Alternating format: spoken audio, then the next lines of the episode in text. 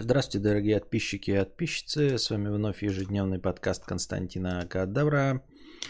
Я его ведущий Константина Кадавр. А, я не помню, на каком мы донате вчера остановили. С. Остановили. С. Так. А, Антонио 50 рублей. Костя, привет.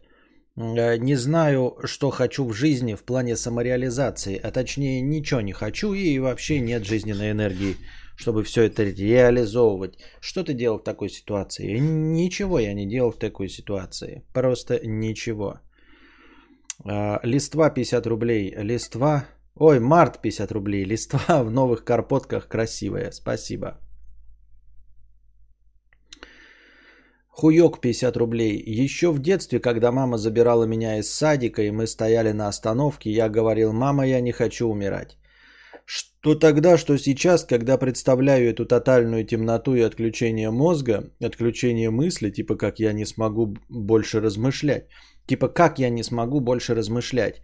Тогда напа- накатывает паника на минуту, аж передергивает.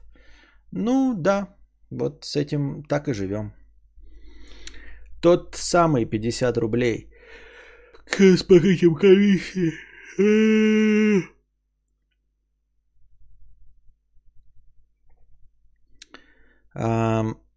Константин, знаешь про полуденный ужас?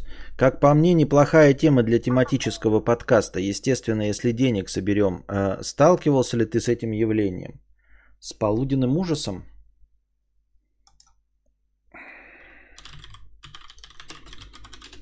Что это такое? Впервые слышу. Никогда не сталкивался. Полуденный ужас. Э, Бывало ли у вас такое, что в солнечный летний день вас вдруг охватывает беспричинная тревога? Например, на, приду, на природе, когда вокруг все должно умиротворять, почему-то гложет мысль, что происходит что-то странное и даже страшное. Или до боли знакомые улицы родного города вдруг кажутся вам чужими, будто вы попали в параллельную реальность. Если да, то вы столкнулись с явлением под названием «полуденный ужас».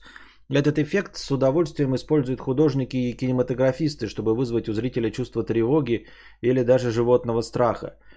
Если вы смотрели недавний фильм «Солнцестояние», то вы наверняка понимаете, о чем я. «Солнцестояние» просто говнофильм, никаких у меня полуденных ужасов. Я даже могу себе в теории представить, что это такое, но «Солнцестояние» никакого к этому отношения не имеет. Мне было 13 лет, я отдыхал на даче у бабушки и дедушки. Около полудня я пошла прогуляться на поляну, расположенную между нашим домом и лесом. Сначала все было как обычно, пели птицы, шелестели листья, в общем, привычные звуки дикой природы, но в какой-то момент все как будто замерло, пропал ветер, воцарилась тишина и какая-то неподвижность. А, помните, как в сериале «Зачарованная» одна из сестер останавливала время? Так вот, было ощущение, что кто-то точно так же взмахнул рукой и мир остановился, или как будто я попала в параллельную реальность, где все вроде бы такое же, как в нашем мире, но только на первый взгляд – когда я рассказал об этом бабушке, она, выросшая в деревне, ответила, что в полдень нельзя выходить из дома и особенно работать. Можно встретить полудницу. Ее бабушка описывала как высокую девушку, которая может убить за нарушение запрета. По сути, это дух персонификация полудня как опасного для человека пограничного времени суток. И у этого мифологического персонажа есть вполне рациональное объяснение. Солнце, находящееся в зените, может стать причиной серьезных проблем со здоровьем. Польский исследователь Богдан Барановский связывает возникновение мифа о полуденнице с сердечными приступами и смертями, вызванными длительной работой в поле в жаркие дни, а также с чувством удушения и давления на грудь и дурными снами во время полуденного отдыха, в которых христианам мог присниться мифический персонаж, известный им из народных поверий. Помните выражение «панический ужас»? Изначально это выражение означало полуденный страх – ведь согласно поверьям древних греков, час, когда солнце находится в зените, это то время, когда бог Пан отдыхает. И на того, кто посмеет нарушить его сон, он насылал тот самый панический ужас. Ну, как бы знаю, в общем-то, как его... Что-то, ну, я как будто понимаю по описаниям, что имеется в виду, но не сказать бы, что я сам этого испытывал, да. Скорее это такой вот, знаете, ну не то чтобы паническая атака полуденная, а как это, такой хтонический ужас, да? А, с чем он связан? Ну вот они все время описывают его в полях, да, в полях и в природе. Вот где-то кто-то говорит, что в, в городе.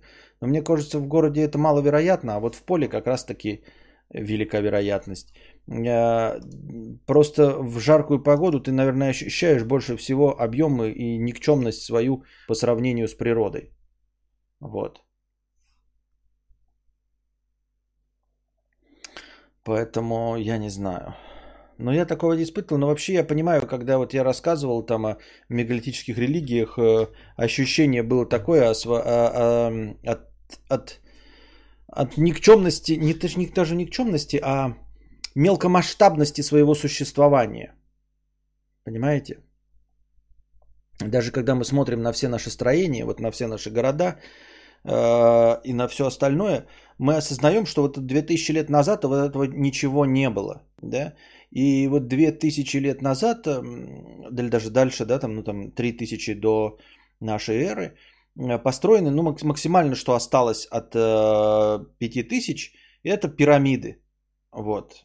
Э, за 5000 лет э, вот истерло исчезло все, что было построено людьми за 5000 лет, а кроме пирамид. Все остальное моложе. И все остальное исчезло и стерлось. Вот, вы можете посмотреть даже на какие-то старые фотографии с Google карт, которые существуют там, с 2013 года, и обнаружить, насколько э, меняется мир быстро. Вот, и насколько все наши э, большие строения не выдерживают никакой критики временем, грубо говоря. И вот когда ты выходишь э, и стоишь возле дуба какого-нибудь, и этому дубу 150 лет, например, да, э, ну больше, да, ну 200 лет, 250-летний дуб. И ты понимаешь, что этот дуб, я уже тоже говорил об этом, стоял здесь, когда приходил Наполеон. Понимаете? Через 100 лет об этом написал там какой-нибудь эм, Лев Толстой. Вот, э, ну не через 100, вы поняли. Э, вот, и вы можете найти деревья, которые стояли на том же самом месте. Деревья, это живые органические э, существа.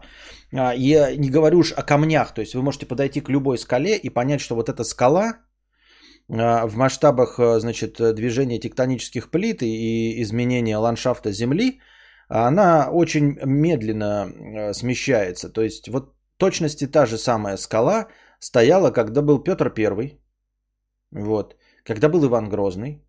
И скорее всего, эта же скала была здесь, когда здесь был Иисус.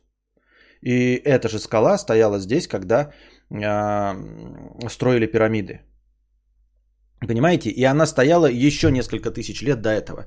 То есть вы можете подойти просто к любому каменному объекту природному, абсолютно к любому природному каменному объекту, прикоснуться к нему и осознать, что вот он здесь, вот этот природный каменный объект стоял точности здесь, не сдвигаясь вообще на сколь-нибудь существенное, ощутимое э, расстояние, ну там на полметра, я не знаю, да, но скорее всего меньше, э, точности также здесь стоял, эм, когда строились пирамиды. Вот ты возьмешь, вот станешь, так вот прикоснешься к этому камню, так положишь на него руку, да, и начнешь отматывать время. Вот у тебя будет машина времени, которая тебя отматывает. Ты будешь смотреть, как меняются времена года, как солнце сюда.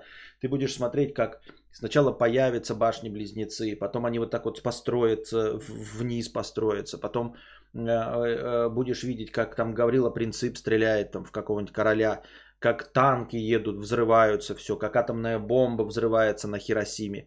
И ты держишь руку, и у тебя камень из-под этой руки не уходит вообще. Он даже того же самого цвета остается. Понимаете? И это касается каменных строений, но с этим как-то еще можно мириться. Но вы можете просто подойти к дереву, к дубу 250-летнему и понять, что вот он стоял, когда э, была война 1812 года. Вот, ты стоишь вот здесь, да, и это недалеко от Москвы, там 600 километрах, и понимаешь, что вот это э, э, дерево здесь стояло, когда Питера еще не было вообще всего. Ты сейчас едешь по Питеру, да? Едешь, блядь, едешь, едешь и едешь, в пробке по нему стоишь два с половиной часа, чтобы добраться от одной точки до другой точки этого города. И пока ты добираешься, пусть и в пробках стоишь, ты видишь только дома, люди, дома, дома, строения, асфальт, камень, бетон, памятники, красота какая-то. Ты понимаешь, что вот в этом городе была революция. Смотришь на крейсер «Аврора», который сто лет назад стрелял из пушки и оповестил о том, что началась новая эпоха. Вот. А в это время, вот тот дуб, за который ты держался, да, вот этот дуб, он стоял в это время. И он уже был огромный. А маленький он был. И ты отматываешь до 1699 года, и на этом месте, где ты ехал два с половиной часа, находясь в пределах одного города, нет ничего, просто болото. И даже Петр Первый не стоит и говорит, мы здесь раскинем город. Нихуя нет, просто болото. Просто ебаное болото. Ты отматываешь, а дерево стоит такое. Вот как оно стояло, при тебе стоит в 2021 году. И так и здесь стоит. И вот именно на природе ты а, осознаешь просто так, чисто э, технически, а, иногда а, охватываешь мысль, что вот эта природа, она будет здесь стоять и, и после того, как ты сдохнешь, и до того, как ты сдохнешь, э, и после того, как э, умрут твои дети, внуки и все остальное, вот это все будет тут стоять. Вот деревья еще можно срубить, конечно, а камни-то точности также будут лежать. Вот и все. И поэтому я говорю, мне лично это похоже, когда-то вот я в поле выхожу, я чувствую объем и масштаб природы. Особенно вот когда я был в этой, в, в, у родителей там на Алтае где-нибудь, видишь, да, и тебя везут даже по дороге на машине, и ты видишь вот сначала как большие деревья, вот э, хвойные, а потом они маленькие становятся, как на высоту поднимаешься на границу между э, Красноярским краем и Республикой Тывой, вот, и ты когда туда поднимаешься, поднимаешься, она на высоте находится граница, и там точка стоит а, просмотровая. И ты едешь вот, и, и понимаешь, вот дорога, она вроде бы там люди прокопали, да, проломили э, природу, но ты едешь вот, вот тут вот в 10 метрах э, стоит нетронутый лес. Понимаете? То есть хтонический лес, в котором вводится доисторические существа. И сюда никто не заходил никогда.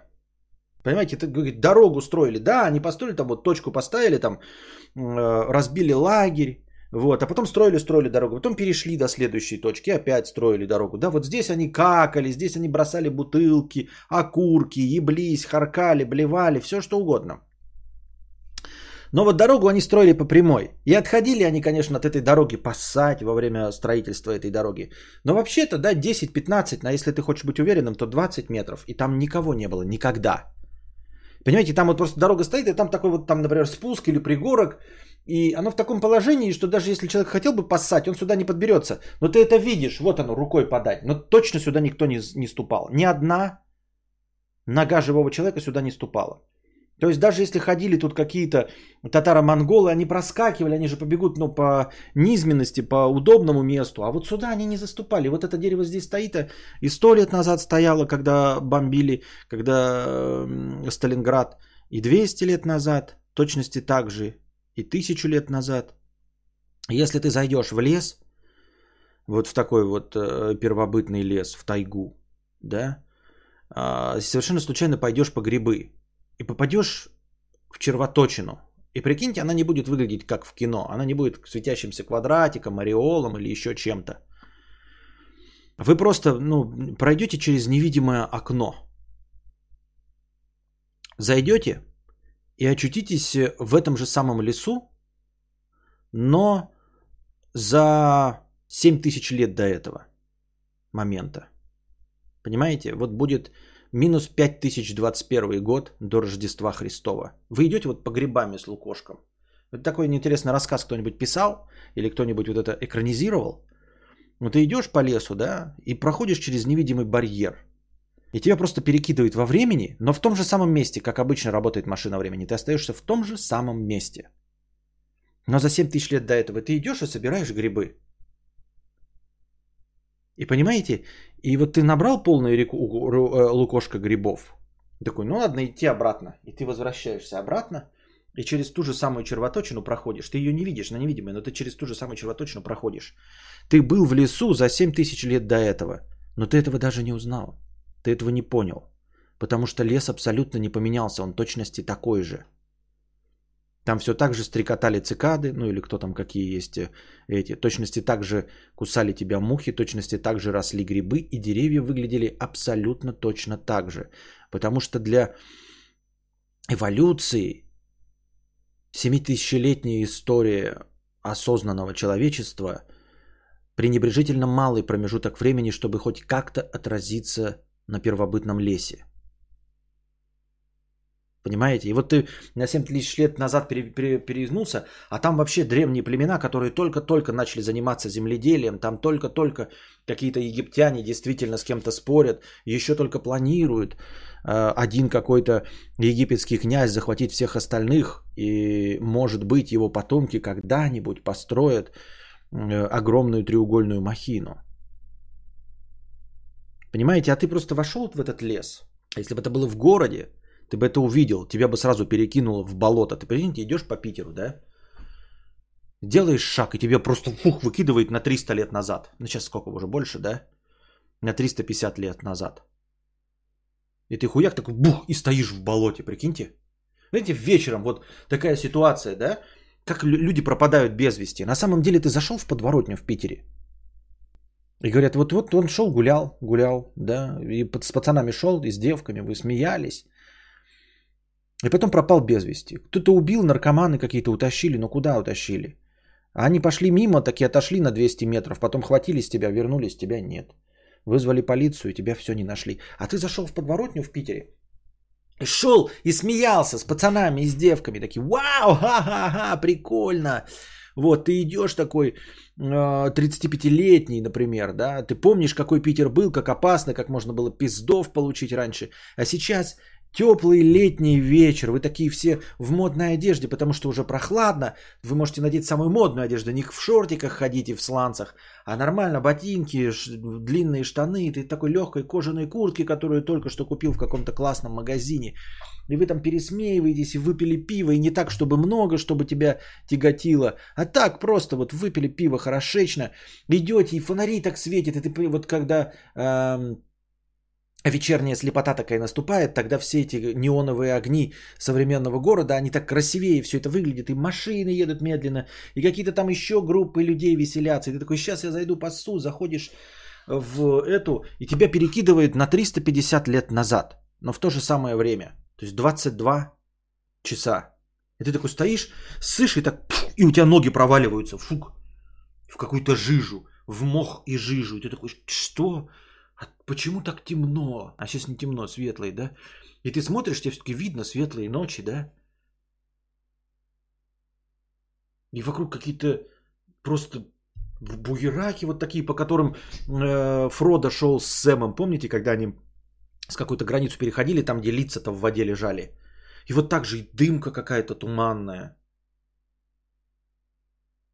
И какие-то насекомые, кто-то стрекочет, какие-то летают, какой-то гнус пытается тебя укусить. Ты такой смотришь отдельные кустарники, деревья поодаль, там где-то какие-то побольше холмики, на них что-то какие-то деревья растут. Смотришь под ноги, ракушки какие-то есть, море, наверное, разливается. Вдали где-то запах моря есть. И ты такой, что? И куда идти? Нигде ни света, ничего. Хоть где-нибудь. Ты когда отъезжал от Питера, все время смотрел, когда бы ты ни ехал по дороге, всегда в самом темном месте все равно где-то вдалеке горит свет, свет какого-нибудь фонаря, какой-нибудь деревни. Нет ни одной точки, где нет ни одного фонаря. И ты просто стоишь вокруг. И все, и больше ты не вернешься. В 2021 году ты пропал без вести навсегда и больше тебя никогда не обнаружили. И ты стоишь такой стремительно пытаешься вспомнить. Ну, ты уже примерно догадался. Что же мне делать? Что же там говорил Биар Гриллс? Нихуя не помню. И ты знаешь, что можно тебе в принципе добраться до Москвы. В принципе, в принципе. Юг там. Мне нужно идти на юг. Если я пойду прямо на юг, всего каких-то 600 километров, то, то я дойду до Москвы. Что я там буду делать, блядь, хуй его знает. И ты пошел, чтобы просто выйти из болота. Потом вышел и лег. Сначала лег на землю, но тебе насекомые полезли в уши, в глаза, куда-то. Ты прислонился к дереву, чтобы хотя бы стоя спать. Из дерева что-то на тебя лезет, такое лезет, лезет, лезет. Ты пьяный, и алкоголь вы- улетучивается, и воздух такой тяжелый, влажный. И недостаточно темно, какие-то шорохи непонятные, ты к ним не привык. Нельзя сказать, что тихо, вроде бы и тихо, а вроде бы вокруг какой-то шум, что-то шебуршит, что-то ползет. Кто-то ходит вокруг. Да кто тут может ходить? Никого здесь нет. Животные. А есть здесь дикие животные? Наверное, есть. Или нет. И ты в такой полудреме, алкоголь выходит, пиво, просыпаешься утром весь в поту, весь искусанный гнусом, все чешется. И идешь, как тебе кажется, на юг. Пока не встретишь разбойников.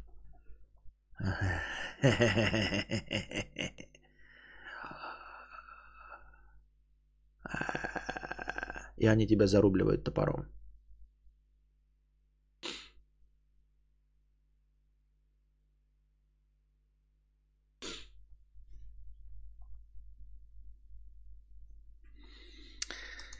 If I could save time in a bottle.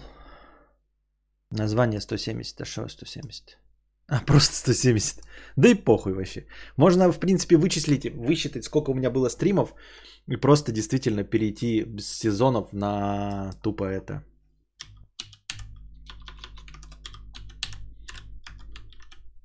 Ну и тупо. На номера.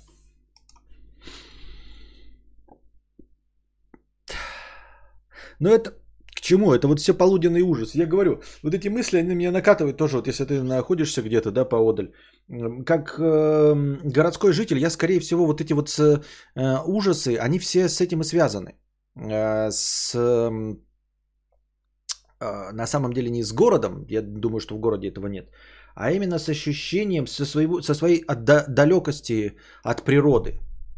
Понимаете, вот этот хтонический ужас какой-то лесной, да, м, который я описываю постоянно, он связан с тем, что я городской житель. Вот. И те чувства, которые я испытываю, когда я еду по дороге и вижу вот этот непроходимый лес, это ужас городского человека перед непостижимой, э, непостижимым масштабом природы и над временем ее жизни относительно моей никчемной маленькой короткой жизни. Понимаете, особенно когда на большой высоте стоишь и смотришь на горы, вот есть люди, которые поражаются красоте, это, я тоже поражаюсь, да, но они как-то воспринимают горы как масштаб. Типа я такой маленький, а гора такая большая. А я смотрю на это не так.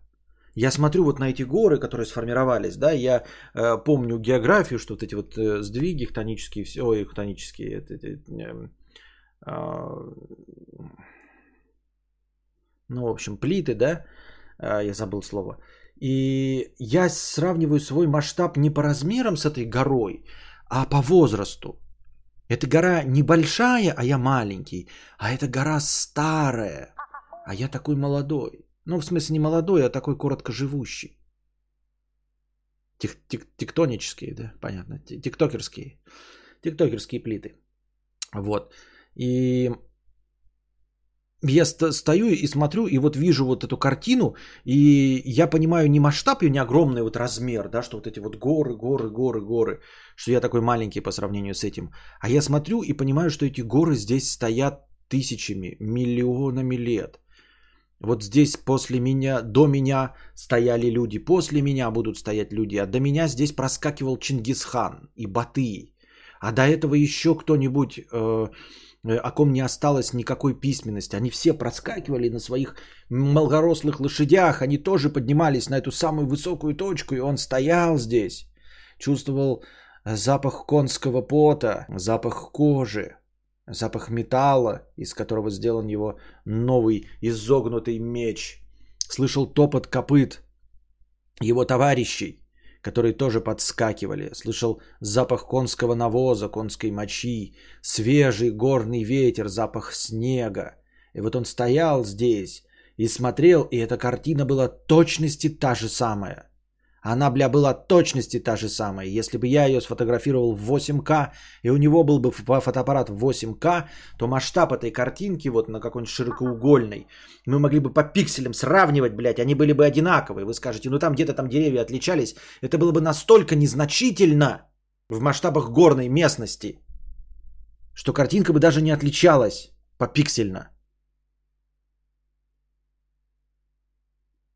Вот. И не масштаб этих гор, и не, не то, что до горизонта э, э, холмы, которые ты не видишь, а то, что они стояли здесь миллионы лет. И мы сейчас можем ёбнуть, блядь, себя, друг друга, всех вирусом выпустить и все передохнуть.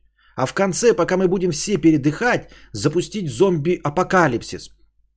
И зомби будут бегать, и будут грызть ваших детей, ваших внуков. И вы, вы будете убивать своих любимых людей, которые стали зомби. Часть из зомби будут выгрызать ваше горло и ваши кишки, а ваша мама будет видеть, как вас съедают зомби и плакать, а потом вы будете бежать с мачете и убивать собственного ребенка, который стал зомби.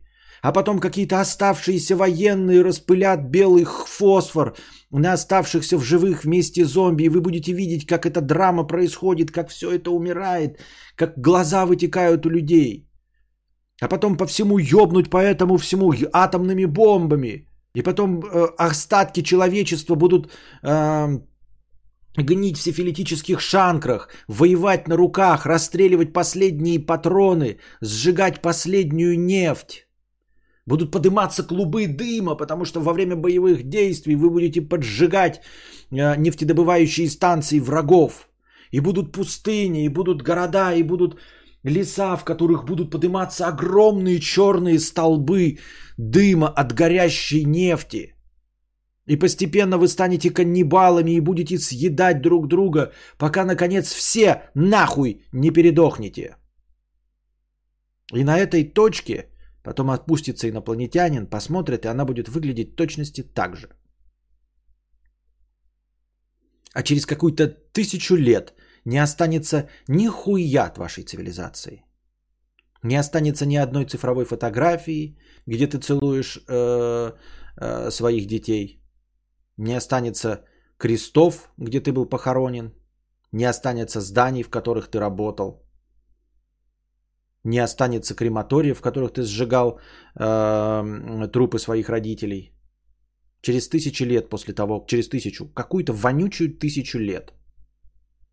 Не останется ничего. И в этот момент, когда ты стоишь на краю бывшего Санкт-Петербурга, весь искусанный, в грязи и потный, и видишь, как к тебе приближаются разбойники, которые тебя убьют. Ты понял уже, по их словам, по их взглядам, что они тебя убьют.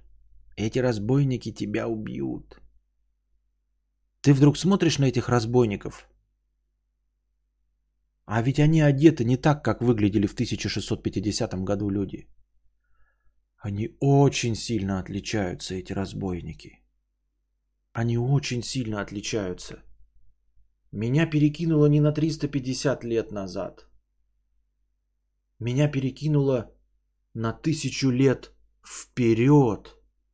И новый адамантиевый топор летит тебе в голову.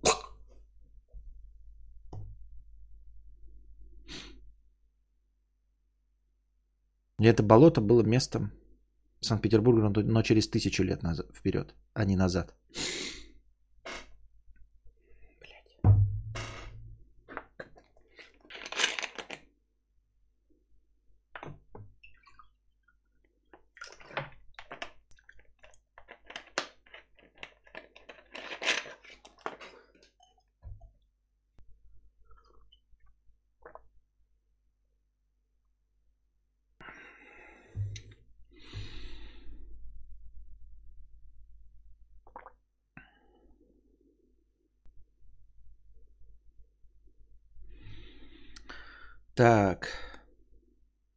Ты думаешь, что ты МакКонахи, а ты просто сидишь, думаешь и ничего не делаешь. Праздность твоя рождает чудовищ. Константин Кадавр пять лет назад. А я не так ничего не делаю. Костя, а как бы выглядел твой пердак из, 2000, из 1213 года, читаю я. Капок пишет, Костя, а как бы выглядел твой пердак из 1213 года? И ты думаешь, что? Какой мой пердак? И потом перечитываю в третий раз. Костя, а как бы выглядел твой предок из 1213 года? Испорченность интернетом. А как бы выглядел твой пердак из 1213? Фак.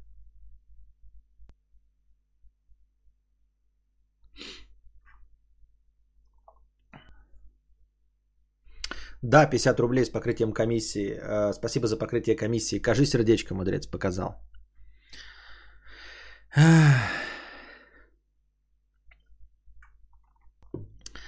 Привет, э, Киртограф, 50 рублей с покрытием комиссии. Привет, расклад такой.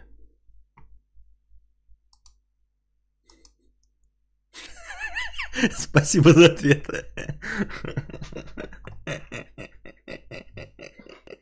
Пожалуйста. Ну, в этой ситуации мы просто наша, это самое, мы уже, здесь наши полномочия все окончено. Привет, расклад такой. Мне 17, смотрю тебя, вас, ёпты, с 14, с ваших стримов с Хованом. Иногда делал перерывы, но почти всегда потом догонял по записям. Ты при случае всегда говоришь, что твои стримы чисто для аудитории 18-20+. Мог бы рассказать поподробнее? Я вроде неплохо социализирован и не совсем идиот. Не помню, чтобы я говорил, что мои стримы для аудитории 18-20. Я последние два года придерживаюсь э, мысли и идеи о том, что мои стримы универсальные для всех возрастов.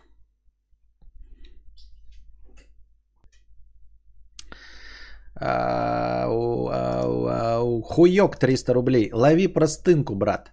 Сычастие. Костер. Вот ты говоришь, что хочешь маленького костра сделать э, счастливым, а как ему таким стать и вырасти с батей мудрецом? Твои э, постоянные размышления и асоциальность не приведут ли его туда же, где стоишь ты? Могут. Но почему-то мне мой опыт подсказывает, что дети не, далеко не всегда хотят повторять своих родителей. Вот. И, в общем-то, они, конечно, являются как, каким-то видом отражения своих родителей, но нонконформизм и желание не походить на устаревших людей а, на самом деле заставляет их э, а, жить, проживать другую жизнь, нежели их родители. Потому что мне всегда кажется, что меня именно это и погубило. Книжечки прочитанные, бесконечное развитие, да выпитые литры. Ну, типа, понимаешь, в сущности, если не очень много рассуждать, то жизнь может быть вполне прекрасной. Нужно всего лишь воспринимать людей за веселых спутников жизни, чтобы вокруг огромный, блядь, карнавал под топ-чарты из Spotify. Ну, положим, не очень понимаю, к чему ведется мысль. Я вот зарабатываю, валяясь дома на диване, живу в центре Москвы. Бабу имею, путешествую один-два раза в месяц, немного помогает. Бесконечные моменты пути очень бодрят. Но так называемое счастье всегда ускользает. Я все так же забиваюсь от него подальше в спальный уголок и прикидываюсь дохуя занятым.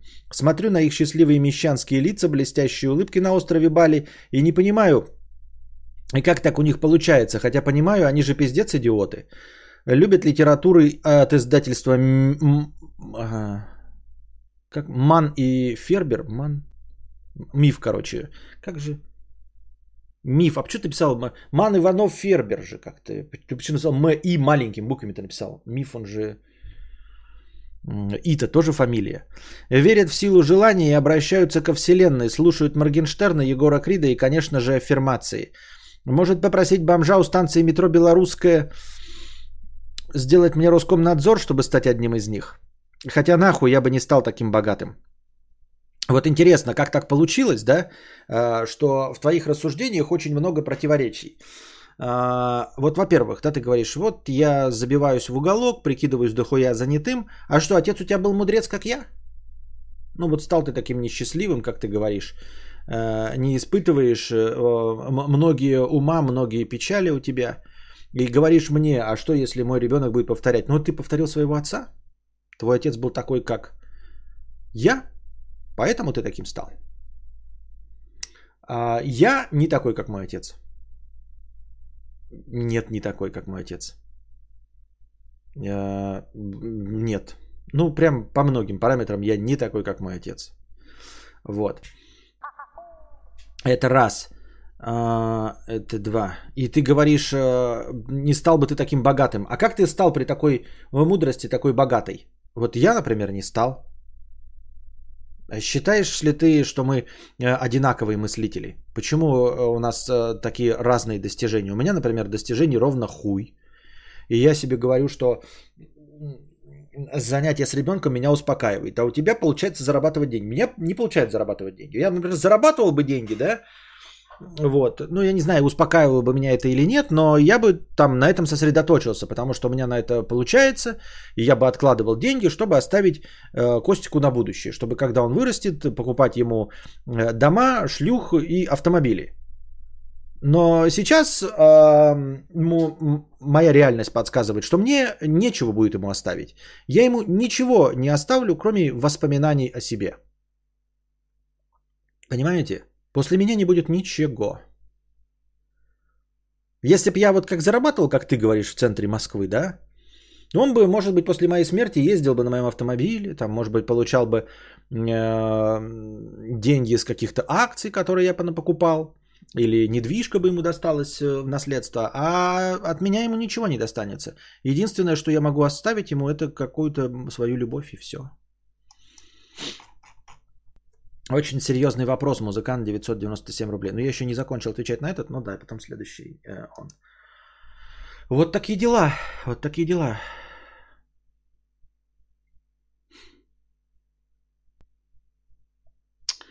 Эм, на чем бы я остановился?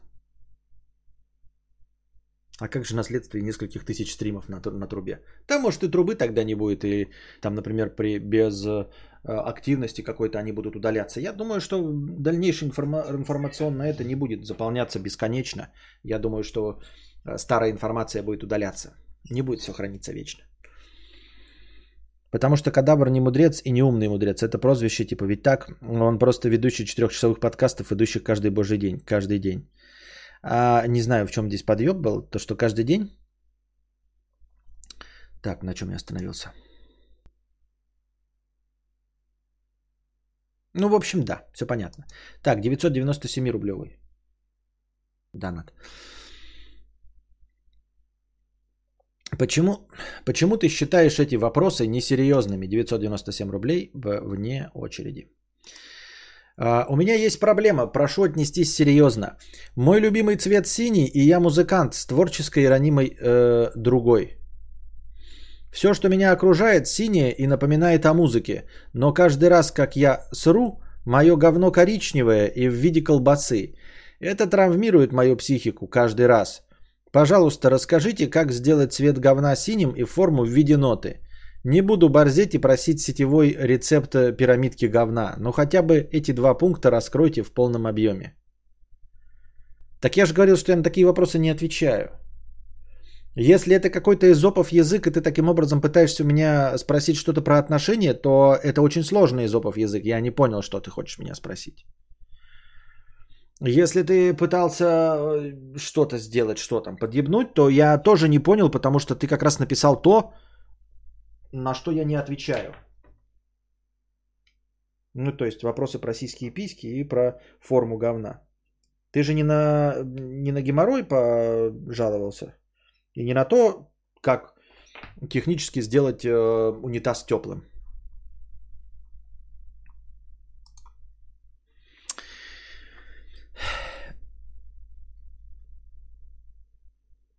Венчик 50 рублей. Уважаемый Константин, возьмите мой писюрик артисту в шляпу. А теперь вопрос, увольняться с работы? Да, да, я все сам решил, уже никакой ответственности мудрец не несет за слова. Просто хочу послушать ответ, исходя из информации из этого доната. Опять я не понял, ты информацию потерял? Или э, э, шутка юмора состоит в том, что информации никакой нет, кроме как вопрос, увольняться ли с работы? Если так стоит вопрос, увольняться ли тебе с работы? Сука. Увольняться ли с работы Венчику?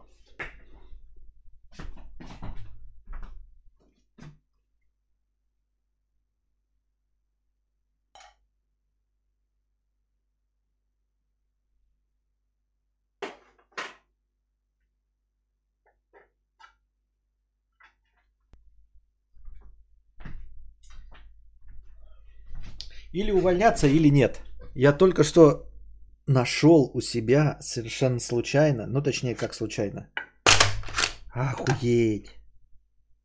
Домино. Оно у меня было давным-давно. Домино. Смотрите, какой блестящий цвет классный.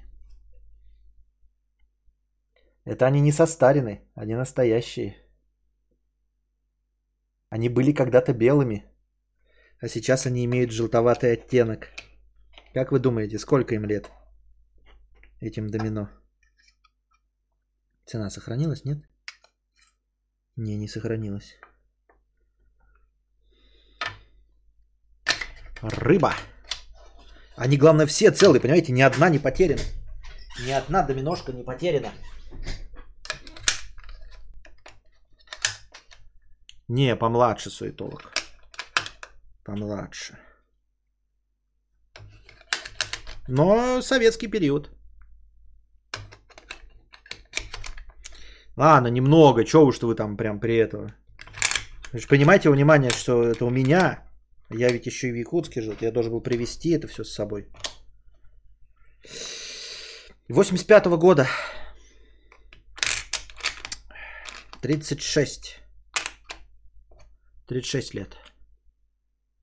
1945. Выпущены в, те, в честь 40-летия Победы. Домино. 1945-1985. Видите? 40-летие Победы. Живы? Поди ж ты.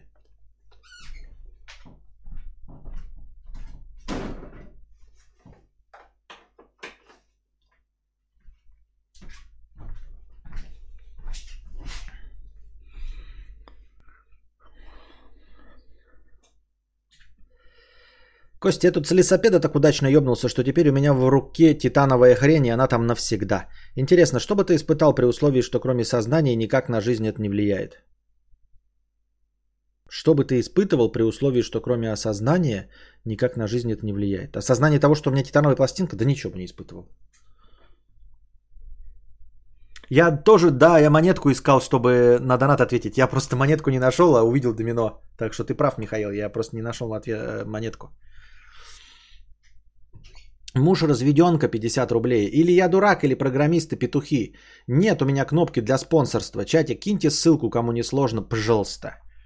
Так, я просто сегодня заходил и проверял свои баснословные гонорары. И там увидел, что есть э, ссылка, по-моему, напрямую на спонсорство. Сейчас я тебе ее кину. Если есть возможность, то ты да. А если э, по ссылке не пройдется, значит э, тебе наворотник. I kissed girl and I like it.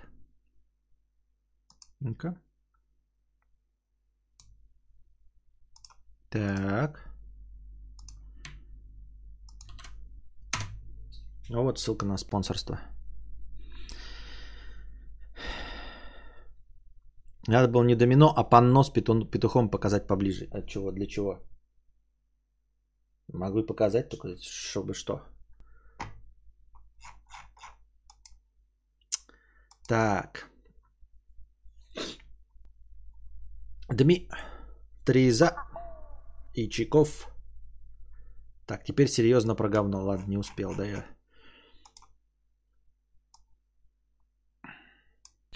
Про говно 997 рублей. Теперь серьезно про говно. В прошлом стриме ты не раскрыл тему говна. Лучшие моменты стрима – это темы про говно. Кэшбэк говна, поцелуй Посейдона. Очень не хватает продолжения.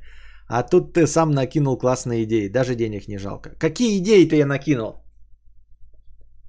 Никакие я не накинул, 997 рублей, спасибо за донат.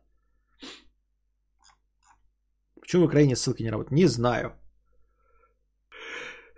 Переводим вопросы про говно и уйти с работы. В разряд персональных рекомендаций по скайпу э, созваниваешься с челом, говоришь ему, что он пассивный педераст и бросаешь трубку.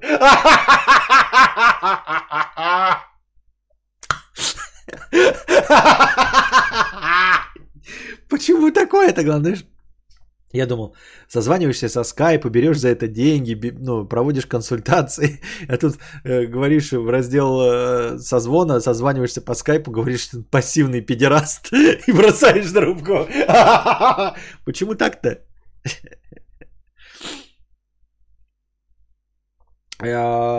Надо это. Посмотрел это вот этого, у меня в ТикТоке попалась нарезка Лобковского и э, Вероники Степановой. Надо, блядь, в психологи идти. Вы мне тут задаете вопросы. Мне кажется, что я нормально зарабатываю. А на самом-то деле надо, блядь, идти в психологи. Кто пойдет мне на прием? Буду брать десятку за прием. 50 минут прием, я вас выслушиваю. Советов не даю. Ну, как бы я на, на- наталкиваю вас самих на решение проблем. Ну, как настоящие психологи делают. А то что-то, блядь, Вероника Степанова за 50 минут берет 200 тысяч рублей. Лобковский берет за 50 минут 95 тысяч рублей. А я не, хал- не салона хлебавший, блядь, э, смотрю на ваши унылые ёбла... э, в смысле, э, разговариваю с вами на интересующие вас темы. Чтобы что? Вероника психотерапевт вроде бы. Да какая разница? А есть двухнедельные курсы психолога, да, психотерапевта. Вообще, я в ахуе. А я не буду называться психотерапевтом, если это э, кого-то смущает, я скажу это. Я консультант. Консультант по вопросам широкого профиля.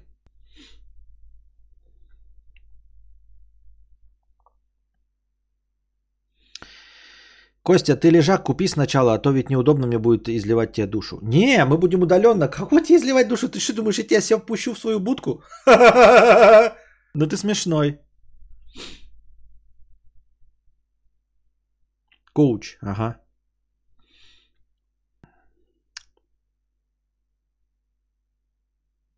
Костя, ты можешь закрепить ссылку на спонсорство и на донат в шапке чата. Прикольно, в натуре же, я ж могу же, я ж могу же ж закрепить сообщение и ебаться, сраться. Сообщение закреплено. Охуительно. Видно, что широкого профиля. Мгм. Так. Дмитрий Зайчиков. э, Я умру. Это паника, которая накрывает регулярно, не убежать. Плакат «Черная дыра в стене» показалась. Э, Невозможно оторвать взгляд от нее. Мозг включается в режим алерт. А еще был донат про локальные мемы. Это я придумал Толстантин Едавр. Это дает тепло в душу. Ты придумал Толстантин Едавр? Я просто похлопаю. Я только что чат кадавра, 60 рублей. Привет, э, кадавр, такая херобора, моя жизнь полное говно. Вот под какой причине. У меня не очень красивый член и больно трогать головку. А ситуаций, когда у меня дома был я и сасные подружаньки, любящие ебаться, достаточно. Но я их не садил на колени и не доставал болт из-за стеснения. Это груз.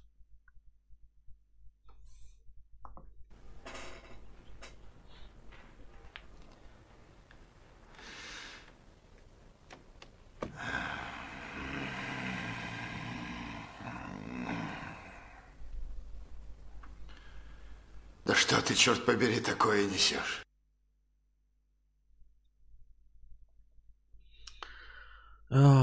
Ректа... Ректальный суппозиторий 50 рублей. Если россияне такие бедные, то откуда у них деньги на донаты кадавру?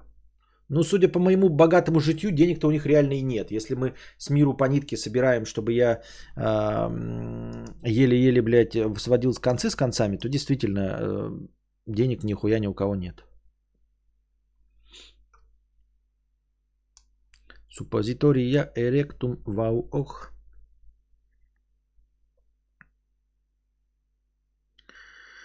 Костя, удаленно о личном говорить небезопасно. Такие вещи лучше в будке на лежбище. У тебя на заднем плане вижу креслица. Как оно удобное?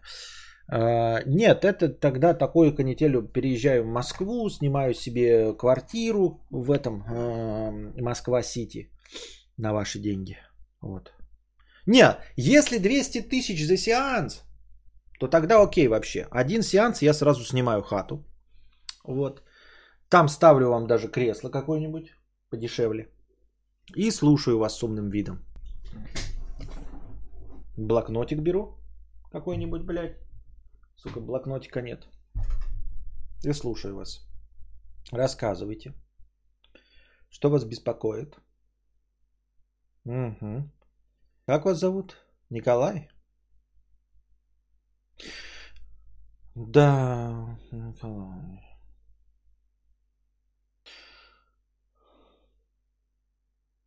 Что? Нет, я не сплю, я записываю, я слушаю. Не?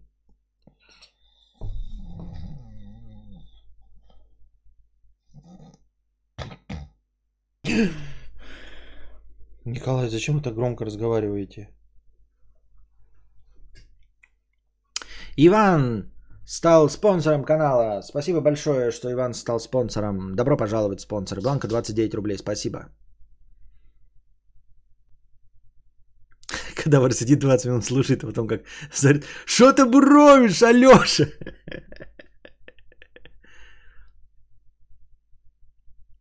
На блокноте соус от Биг блестит.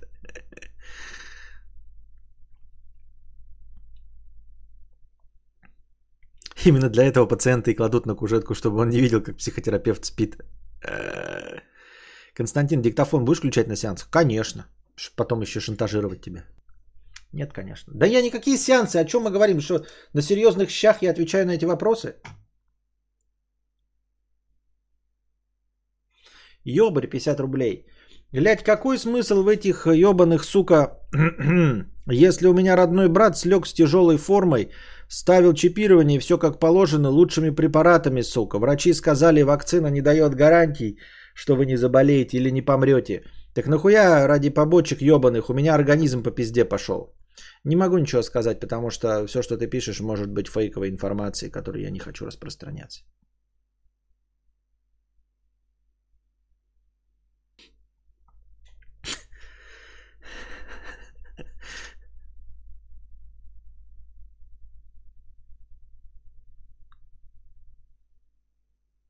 Занять нишу бюджетного психолога. Вместо кресла табуретка, вместо кабинета старая квартира с рваными обоями, газета со сканвордом вместо блокнота. А на диктофоне только голос Кости. I kissed the girl and I like it. Ой. Винцент, Винцент 50 рублей, спасибо. Ленка 55 рублей. Э, Костя, у нас на районе ходит мужчина, который травит животных. Боюсь, что моя собака может пострадать. Что делать? Э, Ну, тут легко и просто. Решение твоей проблемы на поверхности. Надевай на собаку намордник. Просто следуй правилам. Легко и просто, чтобы твоя собака не отравилась, нужно просто следовать правилам. Понимаешь?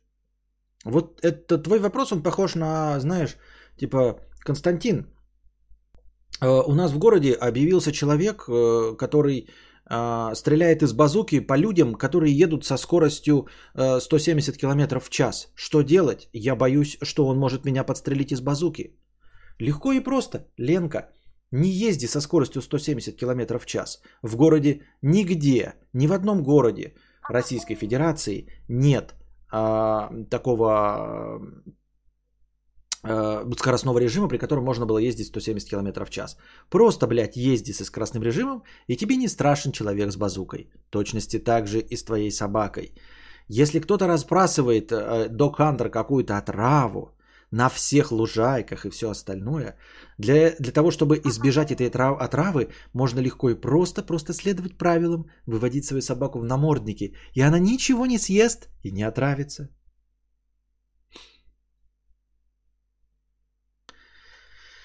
Так. Сунул кадавру в потные трусы 300 рублей.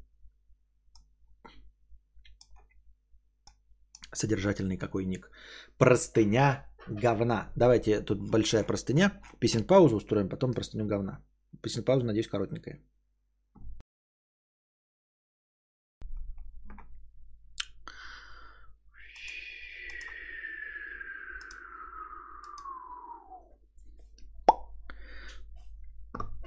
Чпок. И готово. Простыня говна. Вообще не доеб к тебе, даже карпотку не смотрел, просто хочу кто не навести. А, вот есть овуляшки, которые вкладывают себя в детей. Это успокаивающее занятие доступно каждому человеку, способному иметь детей и не требующего особых талантов. Ты можешь не реализоваться ни в чем, не быть спортсменом, космонавтом и умным человеком чисто генетически, но быть родителем всегда пожалуйста. Но это успокаивающее, манящее занятие еще больше не зависит от тебя. Ты буквально кладешь все свои яйца в чужую корзину и радуешься. Ты можешь быть писателем, и твой провал или успех будет в 90% зависеть от тебя и той писанины, которую ты выдашь. А долго ли ты будешь радоваться с ребенком? А что, если тебе нравится быть отцом только в определенный возрастной период ребенка? Вот он стал сам принимать решения, пошел в первый класс, и у него появились проблемы сложнее, чем пойти купить новую игрушку. Э, ты также будешь находить умиротворение, помогая ему, или тебе вдруг станет сложно? Сложно, как, например, внезапно поехать к родителям э, копать 100 гектар картошки. Ты ведь любишь ребенка, но тебе уже не столь приятно проводить с ним время. В своей же голове ты можешь стать плохим отцом. Даже если он тебя любит, ты будешь корить себя, э, что не прикладываешь максимум усилий. Вдруг именно несколько моментов в его жизни, когда ты забил и ленился, будут теми переломными, которые скажутся на ваших отношениях и его будущих комплексах. А еще понимать, что дальше в 14 с лишним лет все будет только хуже, и уже ты не будешь интересным ребенку. И чем себя э, занять, когда ребенок не нуждается в родительской овуляшке? Возвращаться к писательству, которое не получается? Второй ребенок и снова повторять все нервные моменты? А если ты что-то хочешь получить от ребенка, тут начинается вообще пиздец. Даже если твои желания настолько абстрактны, как он будет счастливым или богатым. Все в любой момент может пойти по пизде. Твои 100% усилий как родители отразятся максимум в 50% э, ребенка. Э, и что делать дальше, если он не стал счастливым или богатым? Если э, он от тебя возьмет только кто не тревогу, с которой ему придется мириться всю жизнь. Э, доживать с осознанием, что у тебя не получилось, и ты плохой родитель? Заводить второго и пробовать опять? Разве перекрывают те счастливые моменты из его детства, когда тебе было так спокойно, всю безысходность, которая будет потом? Текст скорее относится к людям, которые воспринимают себя только как родители. Параллельно реализовывавшихся в своем любимом деле это не касается. Но вопросы странные. Во-первых, часть из утверждений, да, вот ты написал, твои 100% усилий как родитель отразятся максимум в 50% ребенка. Это я и сказал, это я в своих стримах неоднократно повторял. Это раз. Дальше, вот, например, ты спрашиваешь, разве перекрывают те счастливые моменты из его детства, когда тебе было так спокойно, всю безысходность, которая будет потом? Э, доживать э, с осознанием, что у тебя не получилось, и ты плохой родитель. Но я же доживаю с осознанием 40 разных других вещей. И у меня будет просто 41 вещь. Ну, то есть, вот э, я сейчас доживаю свою жизнь, что я плохой блогер, плохой стример, э, плохой писатель, плохой сварщик, э, я не знаю, ну, кто угодно плохой, да? Там плохой торгаш, плохой... У меня больше регалий-то нет. Плохой кинокритик. Вот. А добавится еще и плохой отец. Ну, типа, было 39-40, э, то, в чем я плохой, того, в чем я плохой, а будет 40-41 того, в чем я плохой. А, ну, просто еще одно добавится. Ну, то есть, типа, я во стольких разных вещах пытался реализоваться и не смог. Ну, я еще в одной вещи сейчас реализуюсь. Вот в ребенке и не смогу. Ну ок. В чем проблема-то? Ну, типа, ну, не реализуюсь еще и в этом. Не вижу ничего страшного. Ну, в смысле такого фантастически страшного.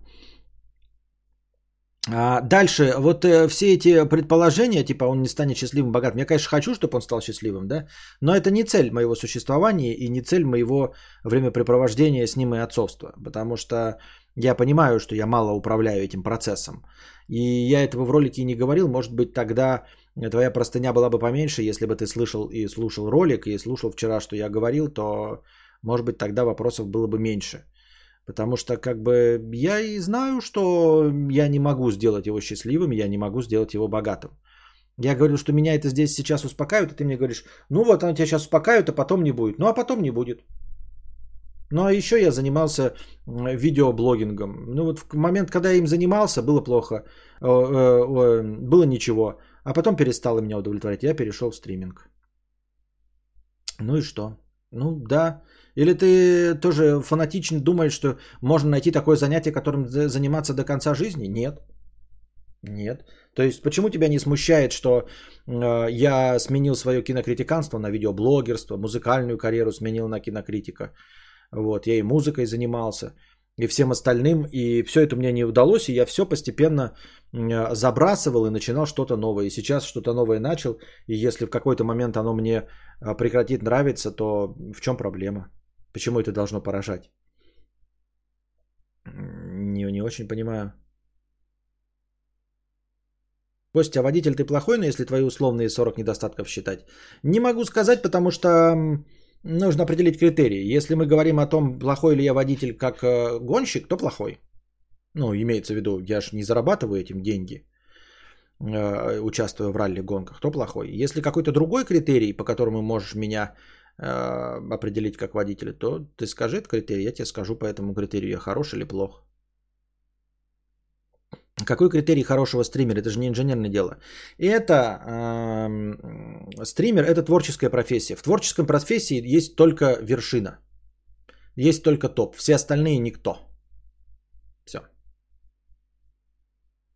Ну, это мое мнение. То есть, понимаете, человек, когда говорит, я певец, и, и что ты спрашиваешь, что за певец? Я тебя не знаю. Если я тебя не знаю, то ты не певец. Вот. Он скажет, я вот, ну, тружусь в э, ресторане, пою, ну и зарабатываю нормальную зарплату, как ты стримером. Ну, я как бы себя называю стримером, потому что мне нет никакой ну, другого слова, каким я бы себя мог назвать. Но успешный стример это тот, кого э, большинство из вас знает, несмотря. Певец это тот, кого мы знаем, не слушая. Вот ни у кого из нас нет альбомов Аллы Пугачевой, но все знают, кто такая Алла Пугачева. Филипп Киркоров, там Егор Грид, Тимати, Моргенштерн. Вот, и стримеры мы знаем. Хесус, там, я не знаю, Мэдисон, э, Карина стримерша. Вот это стримеры. А все остальное так прихлебатели вонючие. Вот, поэтому критерий такой.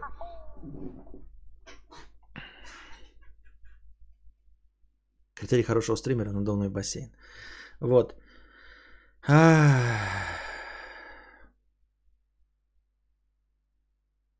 Уровень блогера, израильский уровень. Ну и, собственно, да, ты говоришь, э, что тут, я еще даже не знаю, по пунктам. Успокаивающий нет, ты можешь не реализоваться ни в чем, не быть спортсменом, но быть родителем всегда пожалуйста. Ну да, ну вот так я, так я же и говорю в своем ролике, что э, я превращаюсь в обывателя, что из того, к чему я прикладывал усилия, я ни в чем не добился успеха. Но может быть мне тогда гордиться тем, что я, кем я являюсь по умолчанию? Вот для начала я начал радоваться тому, что я отец. Спустя какое-то время начну радоваться достижениям э, Гагарина. Буду гордиться своей национальностью.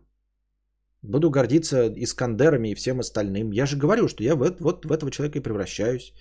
Ну, потому что э, гордиться тем, к чему я приложил усилия, я не могу, потому что я ничего не добился. Я же это и говорю в своем ролике. Вот.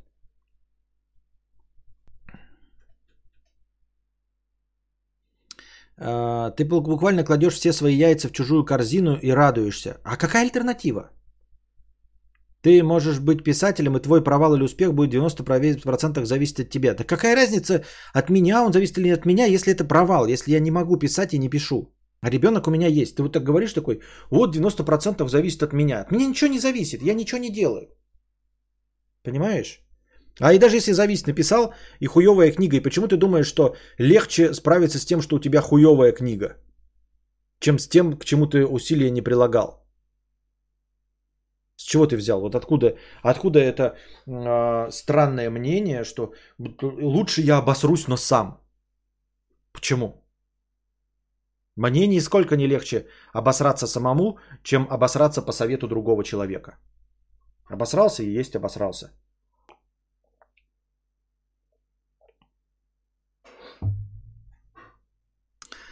А, а что если тебе нравится быть отцом только в определенный возрастной период? Возможно, возможно, так оно и есть. Да, потом будет сложнее.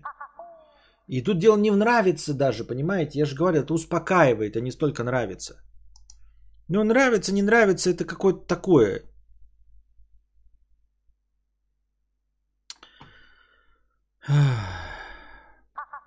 И чем заняться, когда ребенок не нуждается в родителе, а в уляшке? Ну, это вот вопрос вот тоже, когда это закончится. В 14 лишним лет я перестану быть ему интересным. На самом деле это дохуя. Если все будет, как ты говоришь, да, и он только в 14 лет, если все будет хорошо, не будет ни болезни, ничего, и только в 14 с лишним лет я перестану быть ему интересным, то у меня в запасе еще дохуя времени. Понимаешь, вот э, своей музыкальной карьере и всем моим слушателям я перестал быть интересным через год после занятия этим.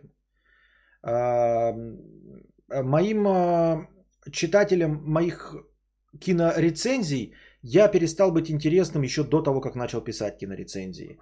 Моим зрителям видеоблога я перестал быть интересным через три года существования блога. Вот. Через какое время я перестану быть интересным вам? У нас длится седьмой сезон. Через какое-то время я перестану быть интересным вам. И тут у меня накидывает, что у меня есть занятие, а, при котором я буду интересен объекту своего интереса еще как минимум 11 лет. Довольно неплохой вариант. А? Не находишь? Если ничего в жизни в нашей вечного нет, если нет ни одного занятия, которому можно посвятить абсолютно всю жизнь, ну, они есть у каких-то людей, но не у никчемных и бесталанных людей, типа меня. У меня нет никаких таких занятий. Вот, поэтому 14 с лишним лет э, посвятить хоть чему-то, мне кажется, это неплохой результат. После чего я перестану быть профессионалом в этом деле. Ну, не профессионалом, а э, после чего я перестану быть нужным. Через сколько я перестану быть нужным вам? Я хрен его знает. Вот. Возможно, гораздо раньше, чем 14 лет. Так что твои прогнозы, они даже еще согревающие.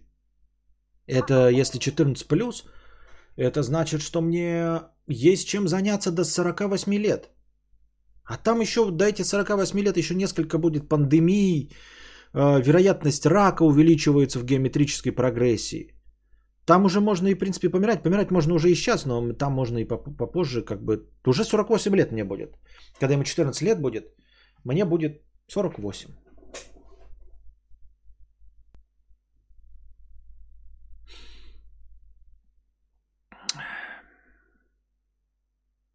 Возвращаться к писательству, которое не... У тебя занять ребенка, не нуждающимся в родителе в уляшке. Возвращаться к писательству, которое не получится? Нет, не возвращаться. Зачем? Зачем возвращаться к тому, что не получится? Оно мне сейчас уже не получается. Ей сейчас продолжу не получится. И через 10 лет. Нет, не имеет смысла никуда возвращаться никуда. С годами все легче и легче ничего не делать. Понимаете? И вообще ничего не делать. Потому что, ну, мне остается уже немного. Уже немного. С каждым годом прожитым, с каждым днем остается все меньше и меньше переживания от того, что ты ничего не сделал.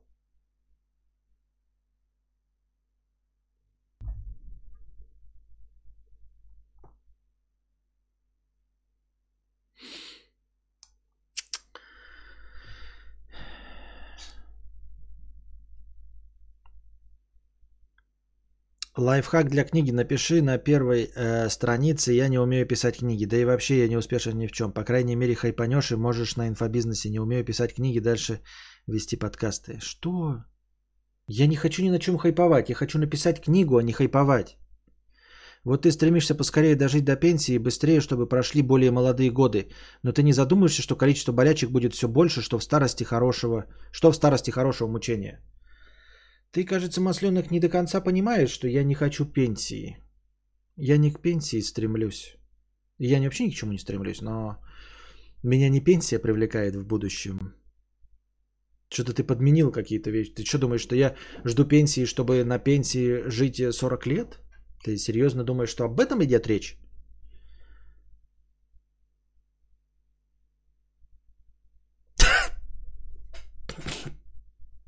Едить какая хтонь. С точки зрения моей прабабки, ты мега успешный. Второй человек после Сталина плюс-минус.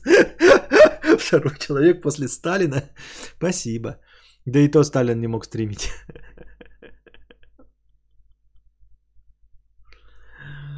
А.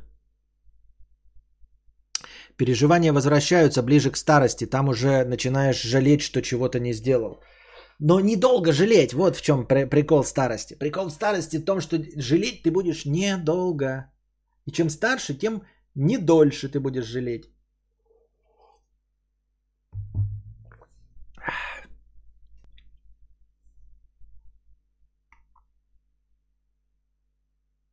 Так.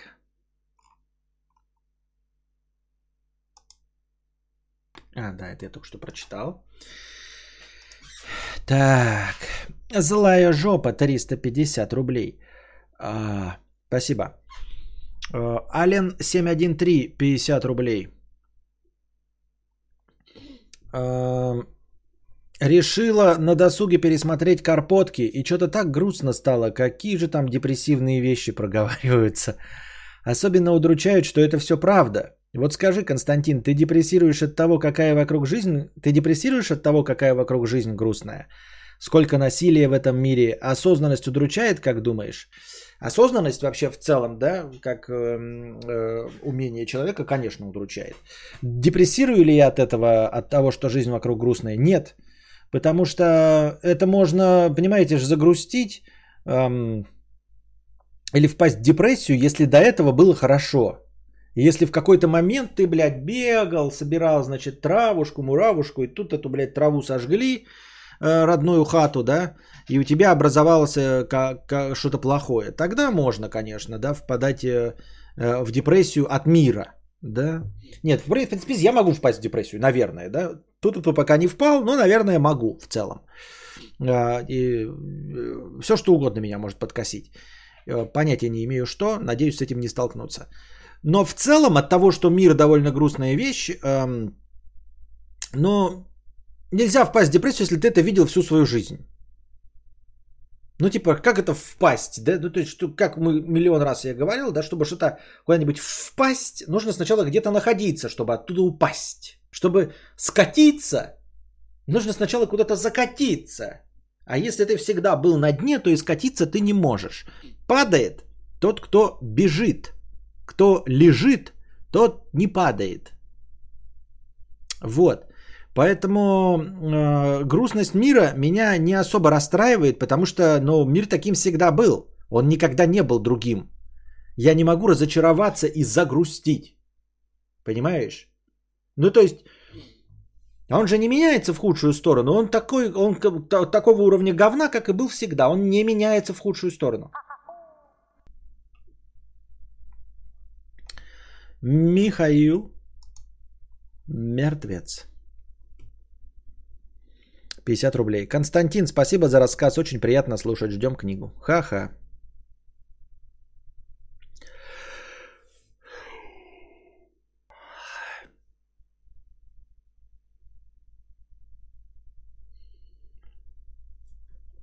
Эм...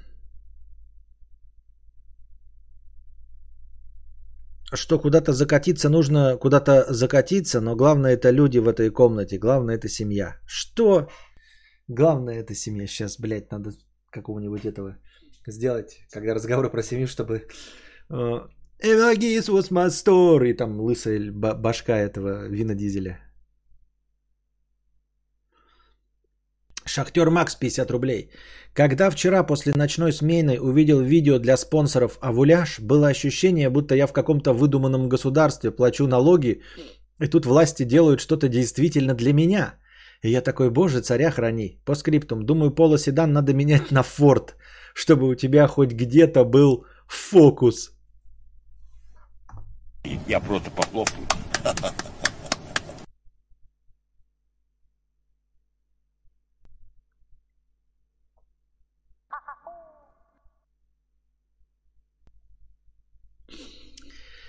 Костя, а если бы тебе предложили переместиться в 16 лет, но не свои, а современного обеспеченного подростка? Хитрый вопрос, масленок. Нет. Конечно, нет.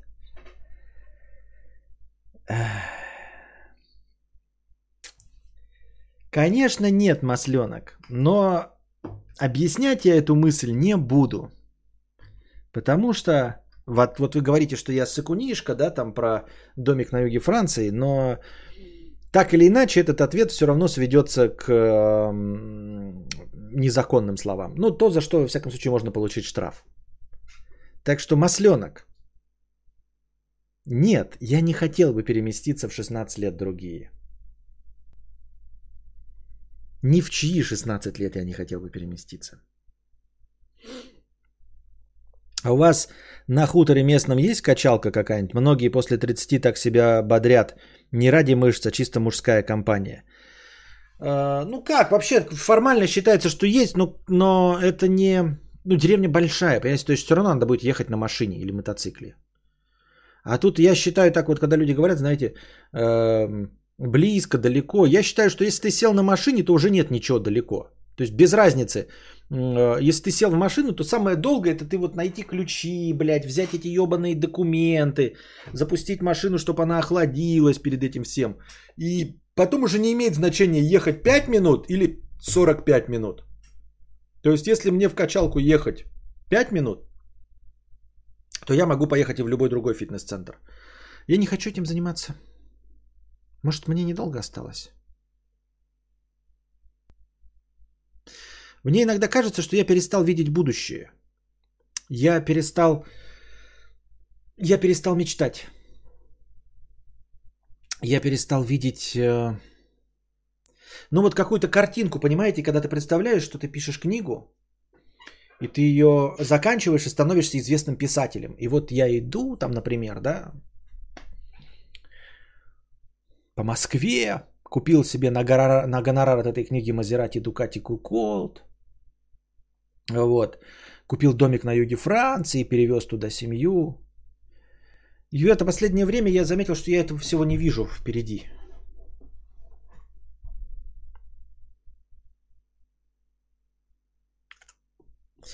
Вообще ничего не вижу впереди. Ну, типа, вот ты мне говоришь, похудей, да? Раньше я говорил, что я типа я не похудею, потому что мне сложно.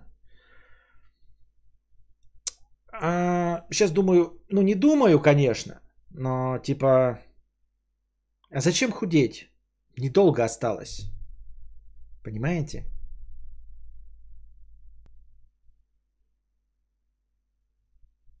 Ну, типа, вот такие вы, ты говорите, скажете, похудей. Для чего? Ну, типа, я говорил, мне сложно нагибаться, а, чтобы завязать шнурки. Но теперь завязывать шнурки, может, может быть, не так уж и много их раз осталось завязывать. Может быть, их осталось завязывать. Я не знаю, я не знаю. Но может быть, их осталось завязывать не так уж и много раз. Все-таки мне 36 пока, да? Скоро будет 37.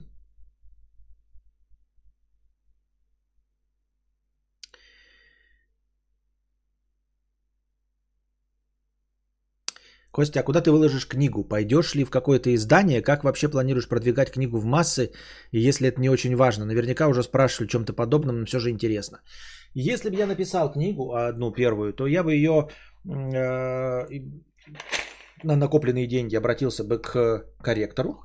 Ну, чтобы не было позорного вот этого, знаете, чтобы все комменты не свелись к тому, что я, блядь, не, усну, не сумел правильно расставить запятые, согласовать слова в предложении и делал тупые опечатки. То есть обратиться к хорошему корректору. Вот. э, Может быть, каким-то специалистам, которые занимаются версткой, да, если это надо. И выложить электронную версию просто бесплатно. Ну, то есть первую книгу выложить бесплатно. Наверное. Я перестал мечтать в 23. Ты еще неплохо продержался. Спасибо.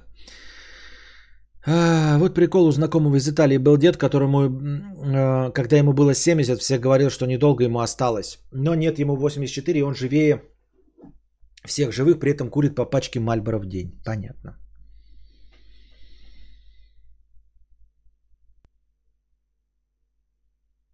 Может, скрытая депрессия? Не знаю. Что значит скрытая депрессия? Может у тебя, ну, типа, что такое скрытая депрессия? Не очень понимаю. Мне кажется, у тебя болит, значит болит, не болит, не болит. Ну как, ну типа нет, я понимаю, что какие-то органы могут болеть и э, скрытно, но не знаю. Не знаю. Сегодня приятель написал, мой дядя раком заболел, везу его оборудование, ему оборудование для легких, курил всю жизнь, все дела. Я отвечаю, как жаль, а сколько дяде лет? Дяде 74, понятно.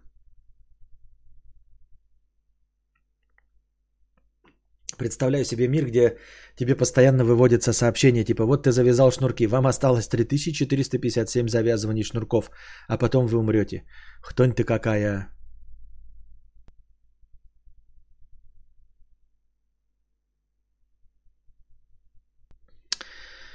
Самый кек будет, когда полчата уже коней двинет, от Костя будет еще стримить. Я тоже иногда представляю, как подросший сын скажет, ну нахуя ты меня привел в этот ебловатый мир? На что надеялся? Не знаю. Депрессия на полшишечки.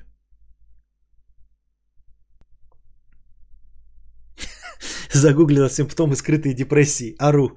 Философствование. Поиск отговорок. Отсутствие адекватной реакции, психосоматические болезни, мыслительная жвачка, неопрятный внешний вид, изменение темпа работы, нарочитая радость. Да не, ну на самом деле, кроме философствования и поиска отговорок, у меня ничего нет.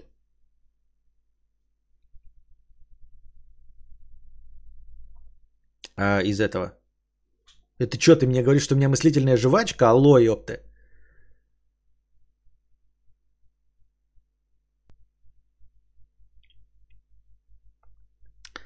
Так. Сигора 10 долларов, спасибо. Наебал с говном 50 рублей. Я не наебал тебя с говном. Я сказал вчера, что я как раз на такие вопросы не отвечаю. Если ты меня хотел э, про говно подъебнуть, то тебе нужно было задавать вопросы про геморрой. Я ж тогда предопределил вчера пример, что вопросы про геморрой как серьезную проблему я отвечаю, а на вопросы про цвет говна и как выложить говно в виде нотного ключа я не отвечаю, потому что это вопросы низменные. Обывательские, вопросы про трение писек, сказал я вчера. И ты сегодня, желая меня подъебнуть с вопросом про говно, пишешь как раз тот пример, на который я не отвечаю.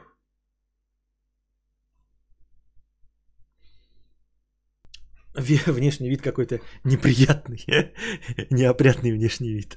Где у меня неопрятный внешний вид? Вы чё? Вы чё? Как в смысле у меня неопрятный внешний вид? Ну, кроме, кроме того, что я просто жирный. Вы чё, суки, блядь? Чё несете? Опрятный, я чистенький всегда. Вы даже можете меня честно понюхать. Я вам, конечно, рассказываю. Но вообще в целом я пахню как вкусная старая бабушка. Мыло. Хозяйственным. Помой свое хозяйство.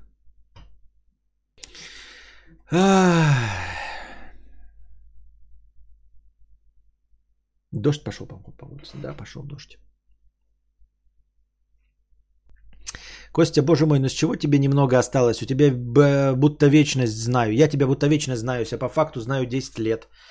Вот эти 10 лет умножь на 3-4, вот сколько тебе осталось. Там этих шнурков еще вязать пипец. Пахнешь пельмешками. Батя ставил.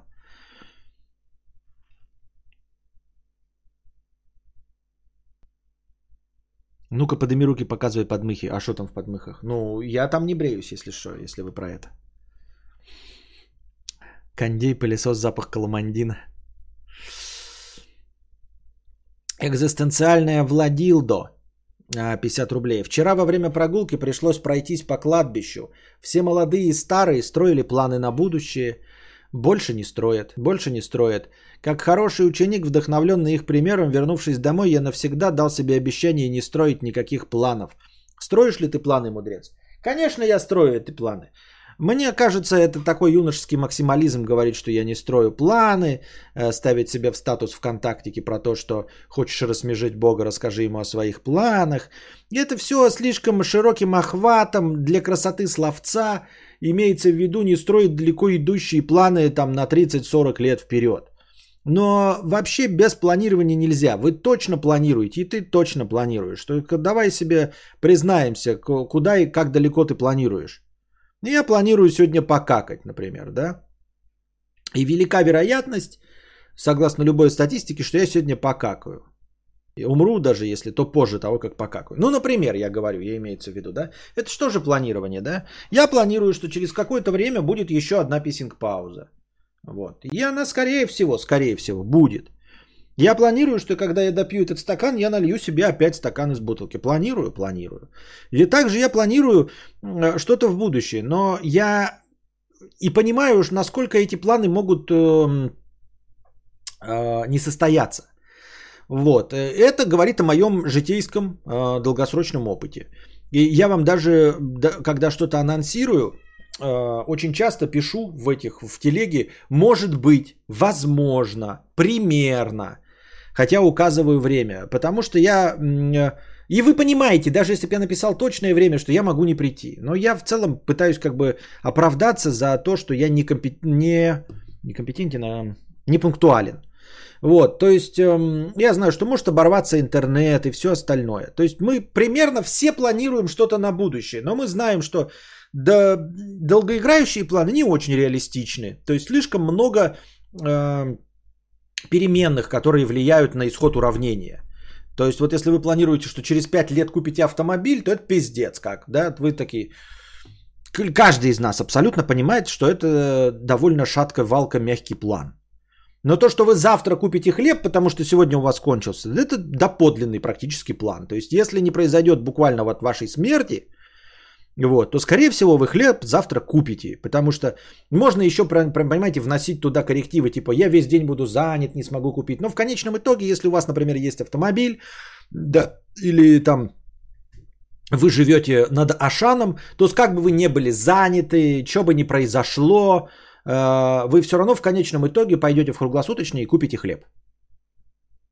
Можно так планировать. Но и тем не менее все равно держать для себя какие-то лазейки отступные, чтобы иметь возможность не купить этот хлеб. То есть, чтобы вас не расстроило, не расстроил тот факт, что хлеб вы не купите. То есть, завтра вы говорите себе, как по примеру Константина Кадабра, я, возможно, куплю хлеб.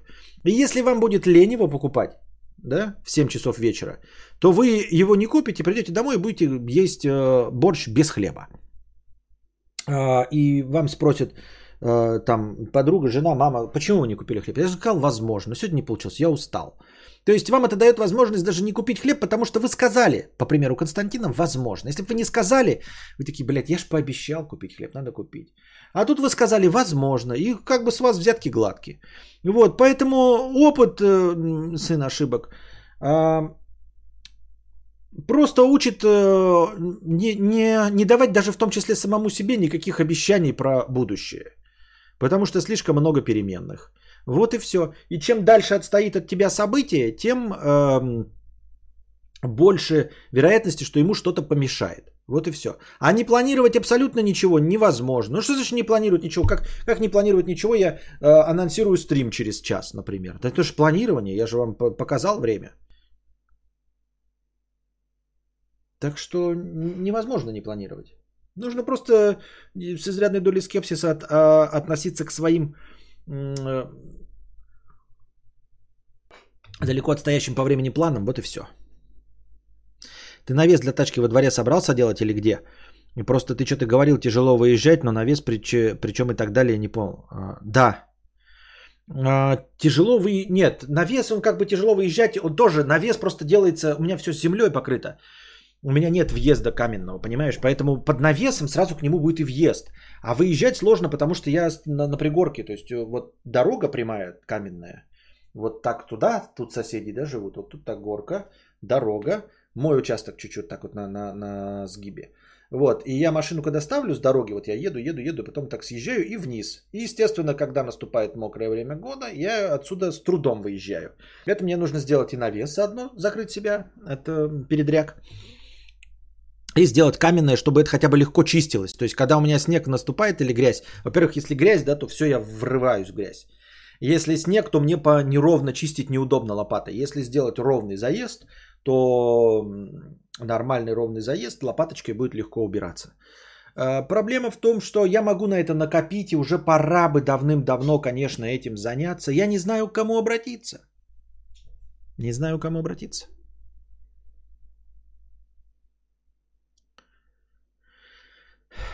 Правило 86%, да. И в планировании правило 86% работает э, самым показательным образом – Э, Костя купил себе Switch, и я заново полюбил игры. Ни бог, ни PS, ни ПК так не затягивали. Какой же это кайф. Так, что у нас сегодня в 22 часа? Два часа назад был же какой-то там анонс Abundant. Или как пишется это? А, Abandoned. Abandoned на PS. Новости-то прошли уже, все, написали что-нибудь.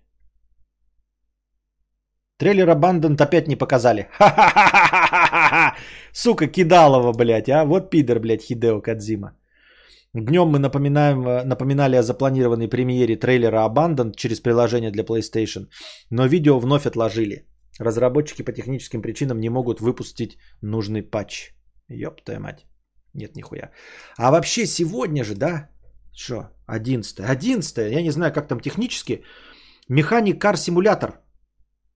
Надо покупать 21 года и заново проходить на стримах его. Car Mechanic Simulator. Все? Его уже можно купить, нет? То есть русский. Ну-ка. Нет, почему написано продукт э, сейчас недоступен? Сегодня анонс. Сегодня же должен быть. Ну, то есть 11 Тут по какому-то, наверное, э, западно хуй знает какому евро времени. Ну, короче, Car Mechanic Simulator еще не активен для покупки. А, Car Mechanic Simulator и Art of Rally. Но Art of Rally в, в Game Pass будет, поэтому нормально.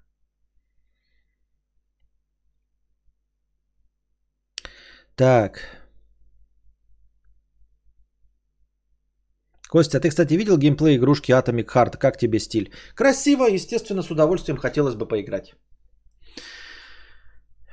Консоли срань не зашло заочно, ни разу не держал в руках. Он еще и в VR есть в раннем доступе. Car Mechanic Simulator в VR есть еще? Или ты про кого? Или я про Abandon говорите? Короче, меня интересует Car Mechanic Simulator. Я же начал в 18-ю часть играть. Но я что-то подзабросил, и мне не понравилось э, управление с мышки. И я такой думаю, может быть, купить на сансоле, а тут уже 21 года. И вот они его начали анонсировать на сегодня, на 11 августа. 21 год, то есть уже с обновленной графикой. Вот. И можно сразу с него начать. А Motorcycle Mechanic Simulator мы же попробовали в демо. Вы скажете, ну уж попробовали так мало, что дальше не поиграл. Ну потому что этот пролог, он капец, там сильно демо. Там ебать столько лагов, я в ахуе нахуй. Механик симулятор VR, ебать. Вы мелочи скажите, когда он в Xbox откроется покупать? Там время какое-то указано, потому что я сейчас зашел на, на сайт Xbox, а мне нихуя не дает купить. Говорит, иди в очко. Почему он недоступен? А, дата выпуска 12-го. Сука! А почему 12-го? Было же 11-го. Сука! А что такое кидалово, а? Что такое кидалово? Написано теперь дата выпуска 12 Я почему-то думал, что 11 Что-то меня кинуло через хуй. А за что ты презираешь Пучкова Гоголя? Я не презираю никого. Презрение, как научил меня Дмитрий Быков, это плохое чувство. Никого не презираю. Нет. Ну, О чем вы говорите? Это э, уровня такая, ну, как вам сказать? Уровня несогласия по каким-то вопросам. И все. Ну, то есть, и я не хотел бы с ним дружить поэтому, потому что какие-то фундаментальные вопросы мне там неприятные и непонятны. И все. В стиме написано, что через 15 часов. Вот, поэтому никакого презрения, конечно, нет. Презира- презирание, презирать это... эм, презирать это за какой-то заведомо такой, знаешь, неправильный поступок можно. И то я что-то себе слабо представляю причины, по которым я могу именно там презирать.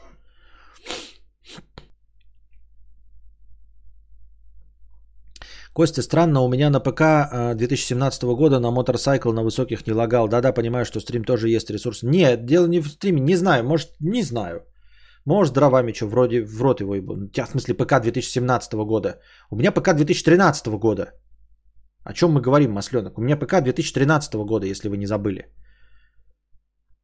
У меня процессор не обновлялся с 2013 года. У меня э, поменялись только SSD-шки, которые умерли, и видюха, и все.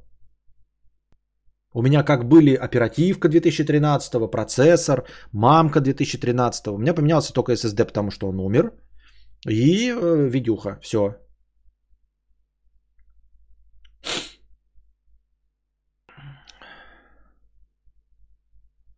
Мне кажется, с Пучковым невозможно дружить, если ты ниже его пост... Да ну, как бы никто и не предлагает, поэтому никакой вопрос, э, никакого во- вопроса вообще нет.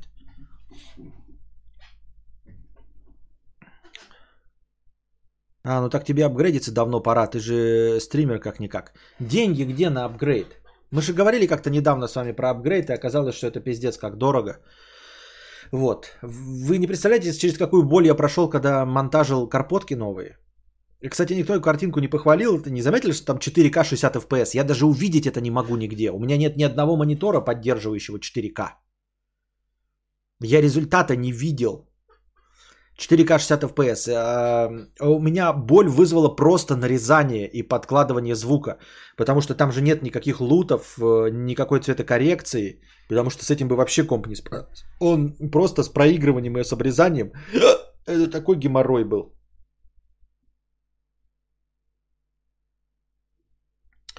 Вот, так что я и не знала, что новую видюху можно на материнку 2013. Ну, видюха как раз 2018 года.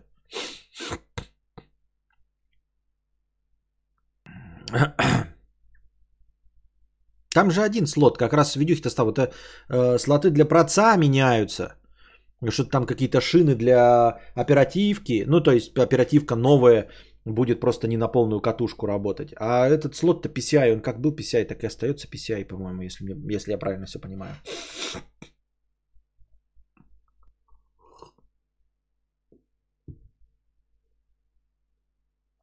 Костя не в том положении, чтобы презирать Пучкова. Тут ситуация может быть скорее наоборот. Да и наоборот тоже не может, как раз таки из-за разницы в абсолютном уровне, понимаете? То есть э, граф не может презирать, блядь, конюха. Никаким образом. И конюх не, конюх не может презирать графа, потому что кто-то такой, чтобы презирать, да? А граф не может презирать конюха, потому что конюх ничего не может сделать такого, чтобы вызвать а, эмоции, равные по накалу презрению. Понимаете?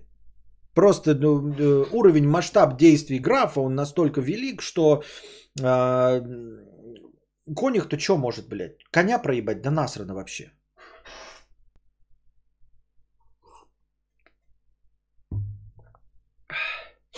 Ну и вот. Э, Ну и никто не похвалил картинку, что 4К 60 FPS в новых карпотках.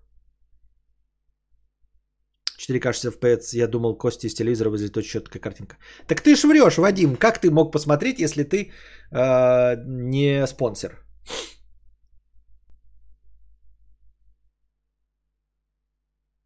Граф Константин.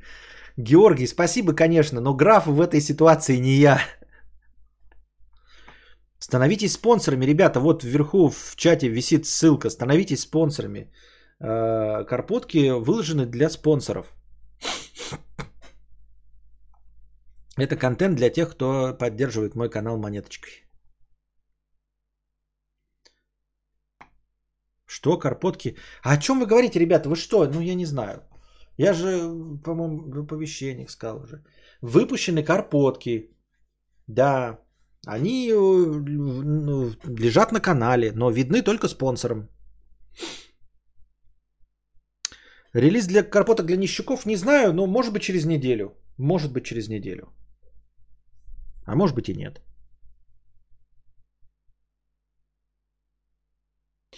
Я думал, что если спонсор за 100 э, за 9 можно будет карпотки смотреть, а там только от 1000. Нет, почему? 100, ну, самая минимальная цена, ёптать. Какая минимальная цена есть, Котофей? От этой минимальной цены ты и увидишь.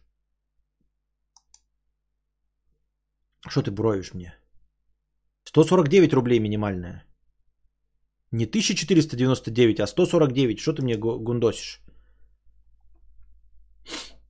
149 рублей. Ты говоришь 100, 129. Ну, на 20 рублей больше заплати, и вот ты будешь смотреть карпотки.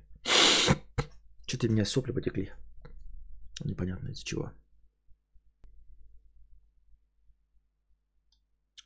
А о чем там? Да, в принципе, то, что я говорил на, в стримах, просто подытожно. О том, что меня успокаивает э, мое э, время проведения с ребенком.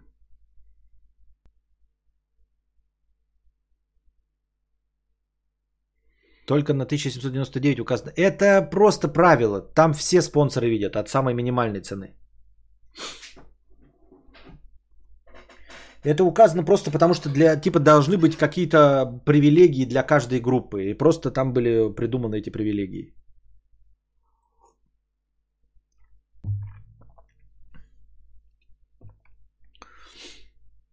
Венчик 50 рублей. Ты чё, пес, какое домино? Мудрец увидел муху и лекция закончилась. Бегает, ловит, целую.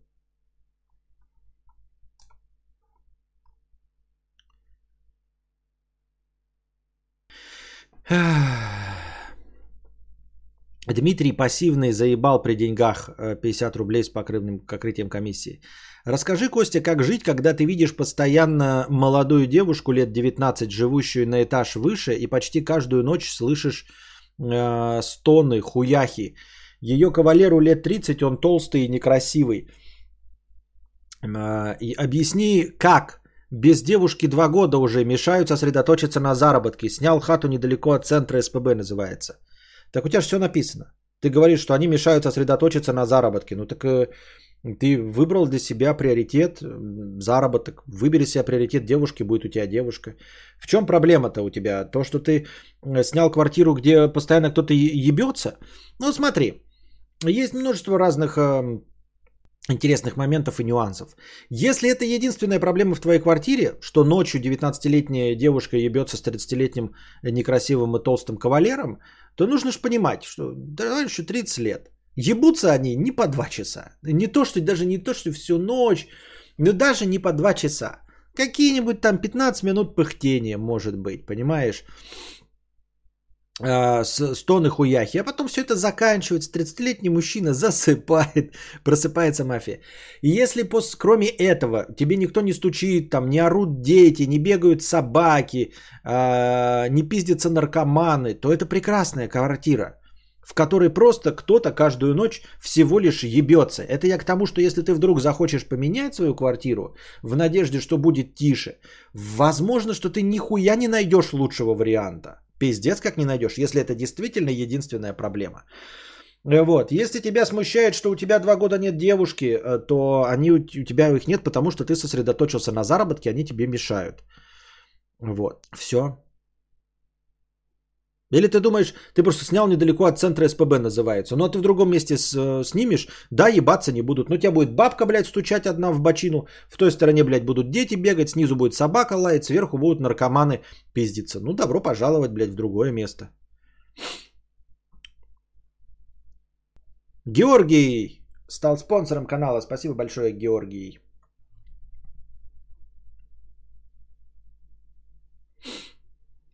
Может, слоупочину обсуждали уже, что Хавана там в список особо опасных внесли? Нет, не обсуждали. А что обсуждать? А Политоту обсуждать что? Костя, а можешь на вскидку назвать топ-5 твоих любимых сериалов? Сопрано, Доктор Хаус, э, Сыны анархии,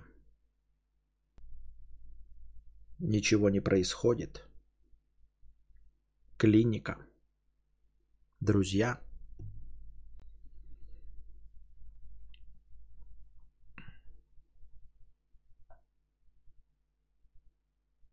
Котофей стал спонсором канала. Спасибо большое, Котофей.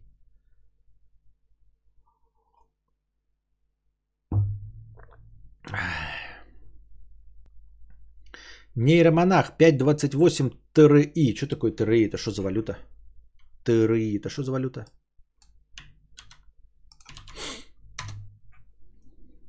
Блять. Турецкая лира? Турецкая лира? Серьезно? Нейромонах задонатил 5,28 турецких лир.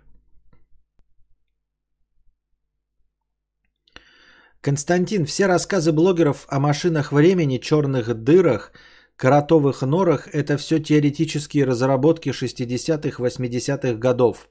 За последние 40 лет наука почти никак не продвинулась. Исключение только бозон Хиггса и гравитационные волны. И о чем? И к чему ты? Ты, ты, ты, ты к тому, что наука не движется, так я это знаю. Да. Э, э, Как это называется? У нас идет только интенсивный путь развития э, или наоборот экстенсивный? Интенсивный же, ин же, не экс. Интенсивный. Ну, то есть процессоров становится больше, точка на дюйм в экране больше, а как бы новых изобретений-то хуй там плавал. По-настоящему новых изобретений. Костя, а как тебе новые друзья? Я не смотрел, это же доп э, эпизод. В чем, в какой в нем прикол? Не смотрел?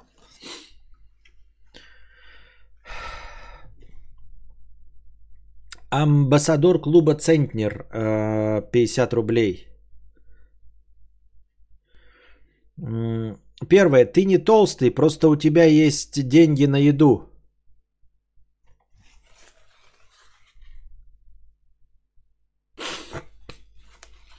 Второе, я гений, только что, я только что понял. Что? Ты же знаешь, что при нагревании тела расширяются, тела расширяются. И что? Значит, я не толстый, я горячий. Лайфхак для толстяков. Если съесть весь торт целиком не разрезая, технически вы съели всего один кусочек. Это какой-то позор?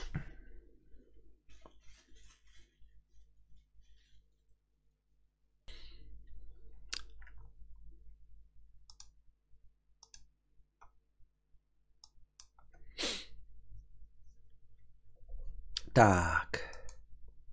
Кнуты 300 рублей. Так, давайте песенку паузу устроим небольшую. Боротозете. Так.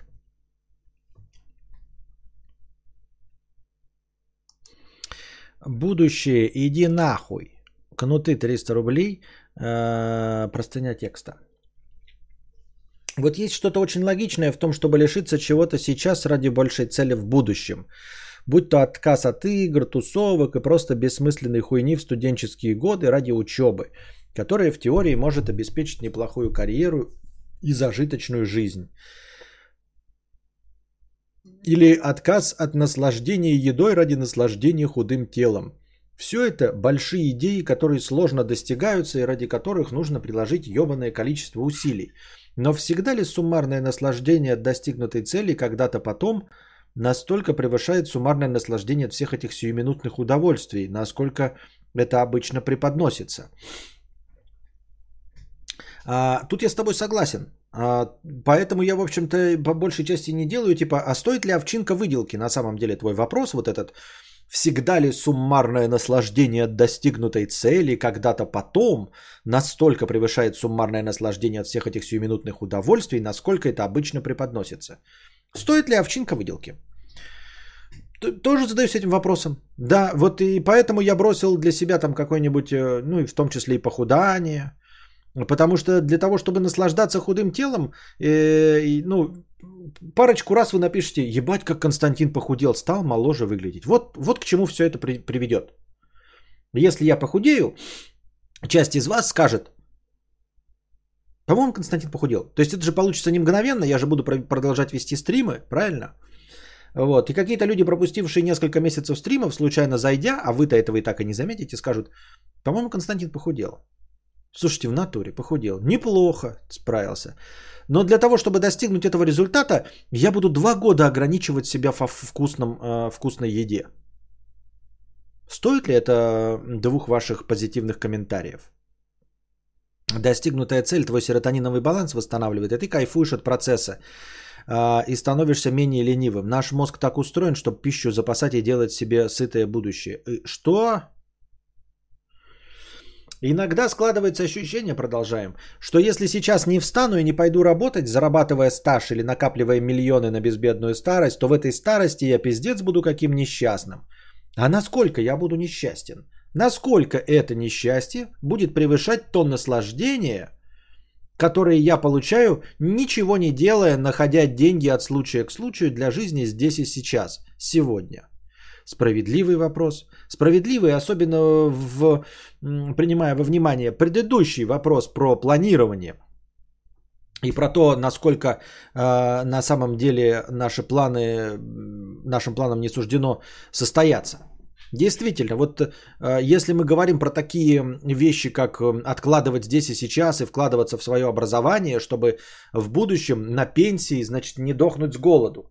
А доживем мы до этой пенсии? Какая часть из нас доживет до этой пенсии? А, Вот. Поэтому действительно и справедливо. Ты тратишь на это время, отказываешь себе в чем-то, чтобы что? Конеч... Конкретно по похудению. Сбросил со 105 до 86 за 2 месяца, так что годы переоцениваешь. Ну, ты и что? Я не, так не собираюсь э, нездоровым образом худеть. Просто понимаешь, что в твоем случае за два месяца ты совсем от всего отказался. Понимаешь, а вот я хочу найти вот это компромиссное решение. Константин, ты мастер освещения. Мы даже не заметили, что ты поменял массу на плюс 50 килограмм.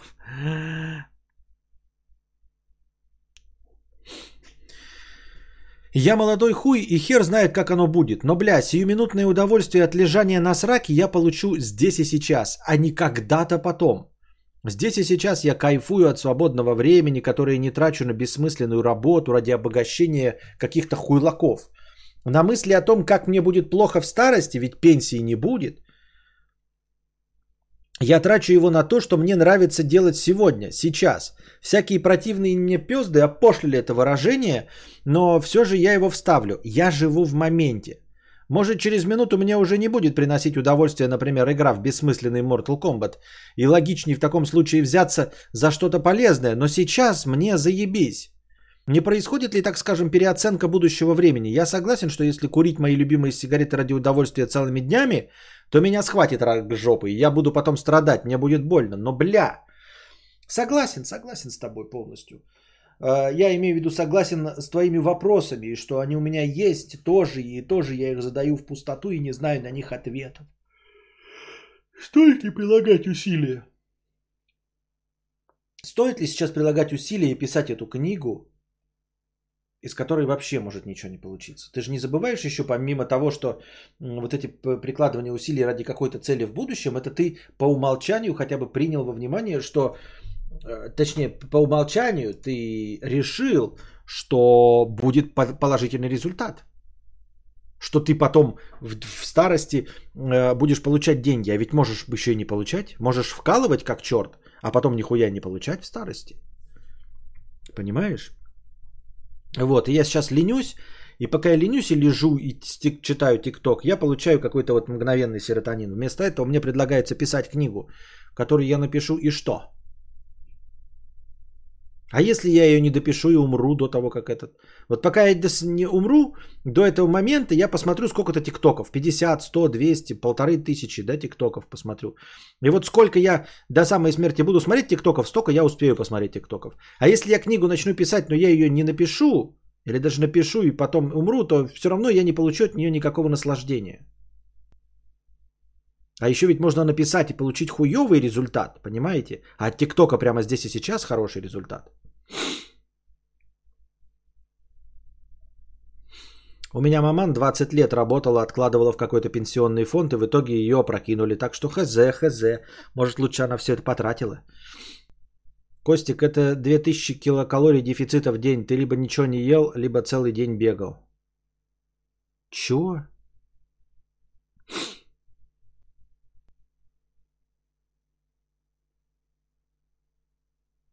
Со скоростью 10 килограмм в месяц может и требуха поотлететь. Да, да, я про это и говорю, что я не отказывался от всего, я просто установил себе лимит в 1700 килокалорий в день с предпочтениями в сторону мяса. Там белок и вкусненько. Понятно, опять разговор про похудение. Ну и да, и ты на 1700 как-то сильно резво похудел.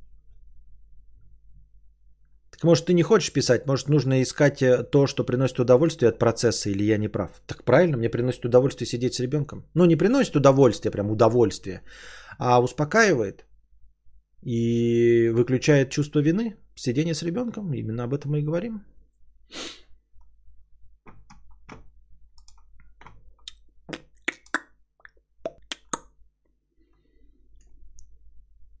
Бомж с теплотрассы 50 рублей. Обычно на работе слушаю твои стримы и хочется задать кучу вопросов, а сейчас попал на стрим и ничего вспомнить не могу. Но пользуясь положением, скажу, что в чатике все петухи. Вот так. Оусфатель 0050 рублей. Привет, Костя. Помню, как ты в относительно недавнем прошлом ты что-то говорил про охоту. Ну как там? А, В ряды диванных охотников еще не вошел? Спрашиваю, потому что сам этим недавно заинтересовался. Можешь, кстати, симулятор охотника попробовать. Он в Game Pass е есть, рекомендую. Я знаю, я его пробовал, и в него же играл Дружи, и он же мне его и посоветовал. И у Дружи есть э, стримы с симулятором охотника. Но... Не, ничего, нет никаких подвижек. А. Экзистенциальный Владилдо 300 рублей. А, Простыня текста. Позвольте немножко пахтонить на тему Всевышнего. Уверен, человечество не отрекалось бы от христианских идей, если бы основные концепции этого учения трактовались не буквально. Но мы видим абсолютно зеркальную картину, где христиане поняли, что человек создан по образу Божьему в смысле фундаментального тождества Бога и человека. Не страх и поминовение, но любовь и утверждение собственных сил лежат в основе мистического опыта. Бог должен быть символом не власти над человеком, но человеческого самовластия. Ну, во-первых, э, интеллектуальная вера в этом и заключается, дорогой друг. Э, Вот. э, И интеллигентные люди, в общем, на этом и настаивают, на образности всего, что написано. А, Не знаю, как задумалось, э, действительно ли же образное мышление, или все-таки задумалась именно лобовая точная трактовка, как написано буква в букву. Но суть не в этом. Э, Суть... э, Как, даже подожди, вопроса пока не прозвучало. Ну, в общем, в целом ты, наверное, прав. Не то, чтобы человечество отрекалось, оно ничего не отрекается, понимаешь? Ты смотри, ты преподносишь неправильно. Мы говорим, что есть 5% э, людей, скажем, интеллектуалы, да, и 95% большинство. Вот, и ты говоришь, что э, христианские идеи э, вообще здравы, если к ним относиться как к образу добра, любви и всего остального, а не э, прямым текстом трактовать то, что написано, да. Э, Я говорю, что ты прав, и что так, в общем-то, и работает восприятие религии и интеллигентами. Но интеллигентов 5%. А вот этим 95 им как раз-таки нужна лобовая трактовка. Понимаешь? И все. То есть все действует правильно. Никто ни от каких идей не отказывается. Как обычно это и происходит, 5% э, элит вносят какие-то коррективы, постоянно э, ну, заставляют большинство с трудом, с потом, с давлением э, принимать какие-то новые, скажем так, э, точки зрения. Они находят и убеждают годами, что это на самом деле было написано, что вот об этом шла речь. И постепенно большинство это тоже воспринимает. Э, Так оно и должно работать. То есть у тебя есть как бы... Очень так сложно говорить на эту тему, чтобы никого не обидеть, да? Ну, в общем, у вас есть Писание, и это Писание можно разным образом трактовать. И, в общем, 5% людей созданы для того, чтобы правильно трактовать для 95% остальных, чтобы было максимально хорошо. Проблема в том, что скорость иногда не совпадает. То есть наша цивилизация и развитие и появление новых взглядов на вещи не поспевает за тем, как 5% убеждают э, большинство в том, как правильно понимать Писание. Как-то так. Понимаете, о чем я?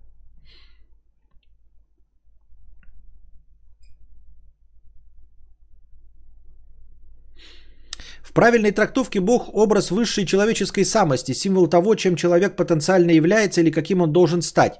В авторитарной религии Бог – единственный обладатель того, что первоначально принадлежало человеку. Он владеет его разумом и его любовью. Чем совершеннее Бог, тем несовершеннее человек. Человек проецирует э, лучшее, что у него имеется на Бога, и тем самым обедняет себя. Теперь вся любовь, мудрость и справедливость, это все очень интересно. Ты к чему это? Подобную же проекцию можно иногда наблюдать в межличностных отношениях мазохистского типа.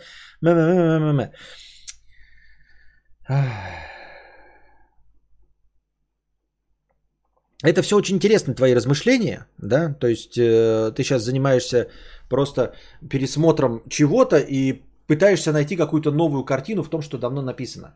Короче, у тебя есть свод правил на любой случай жизни. Этот свод правил написан так, что в принципе его можно трактовать и прямо, а можно трактовать и образно. А, задача сильных мира сего, задача а, интеллигенции, задача элиты правильно трактовать для обывателя. А, чтобы так умудриться в, одной, в одном и том же писании, в котором есть все правила для всех случаев жизни, найти то, что нужно именно сейчас. Понимаете, это как вот какая-нибудь э, книга афоризмов, например. Я ни в коем случае не сравниваю, но представьте себе, что есть какой-то огромный сборник афоризмов там Амара Хаяма, да? Если вы придерживаетесь какой-то одной точки зрения, вы обязательно найдете кучу афоризмов, которые подтверждают вашу точку зрения а, от Амара Хаяма. И будете говорить, говорить, что Амар Хаям так думал. Другой человек, совершенно другой противоположной точки зрения, в огромном количестве изречений Амара Хаяма тоже найдет э, кучу изречений, которые подтверждают его точку зрения. Понимаете?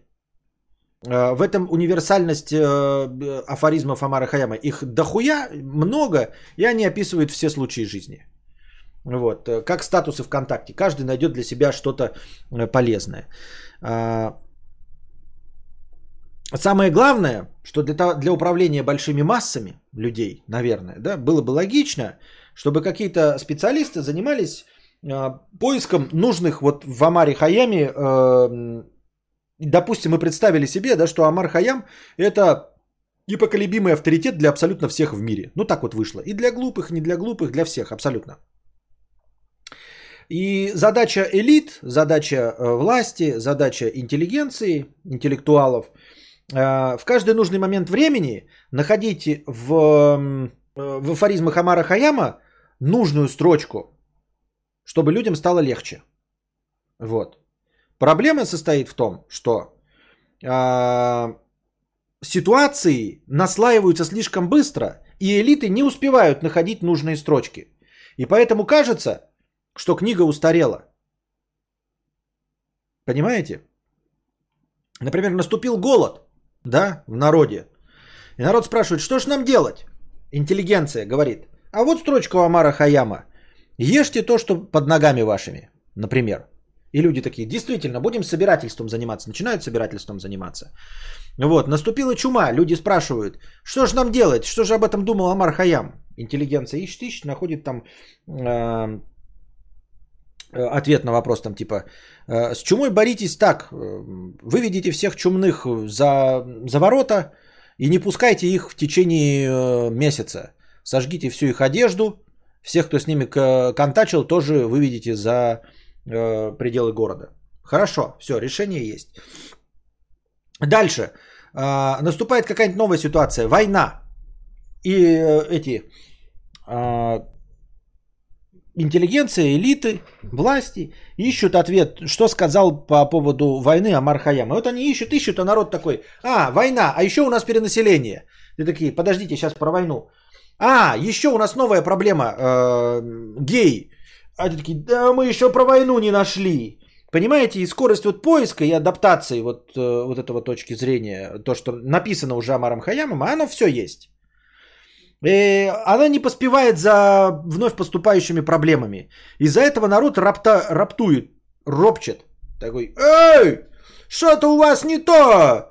Вы либо пиздите все, либо давайте как есть, нам книгу мы сами почитаем, найдем. Вы нифига нам ответы не даете. А часть, которая другая интеллигенция, которая этим не занята, она кричит, у вас отсталая книга. Вы же не можете нам дать ответ, что делать с перенаселением, ты такой, да мы еще просто не нашли ответа. Да вы не можете просто. Вы пока там что-то ищете, какие-то старые э, на вопросы про чуму есть ответы, на, на про голод. А у нас другие проблемы. У нас тут геи, у нас тут перенаселение.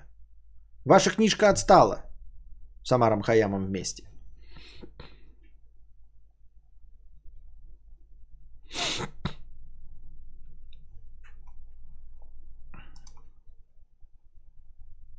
Я ни в коем случае никаких аналогий не провожу, я просто вот рассказал про что-то про Амара Хаяма.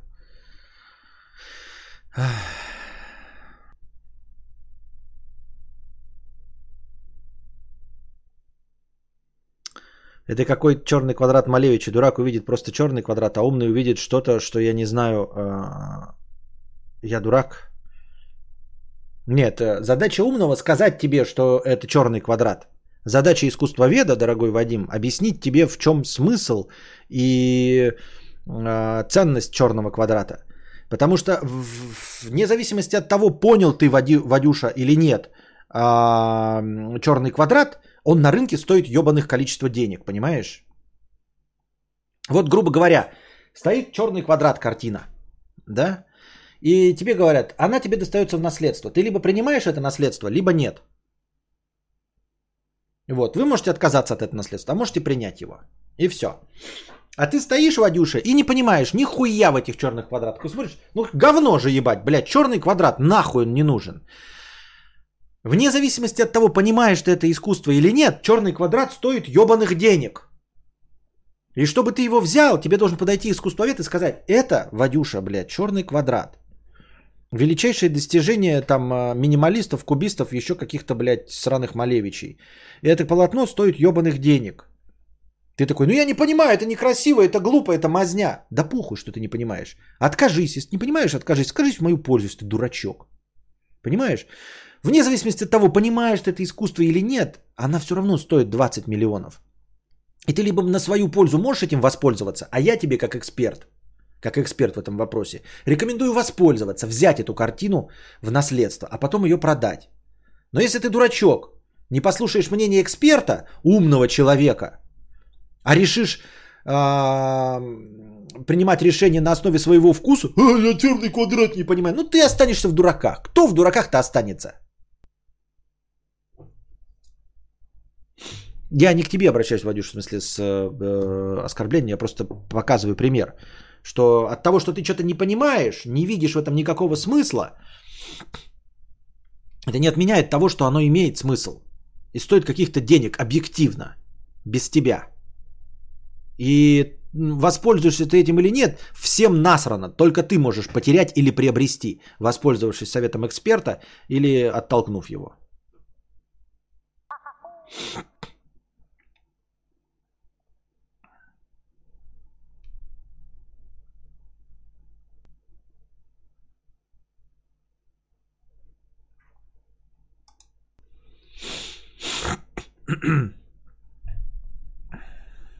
Моложавый пес 260 рублей. Просто так, спасибо. Дядя Жора 100 рублей. 1000 рублей.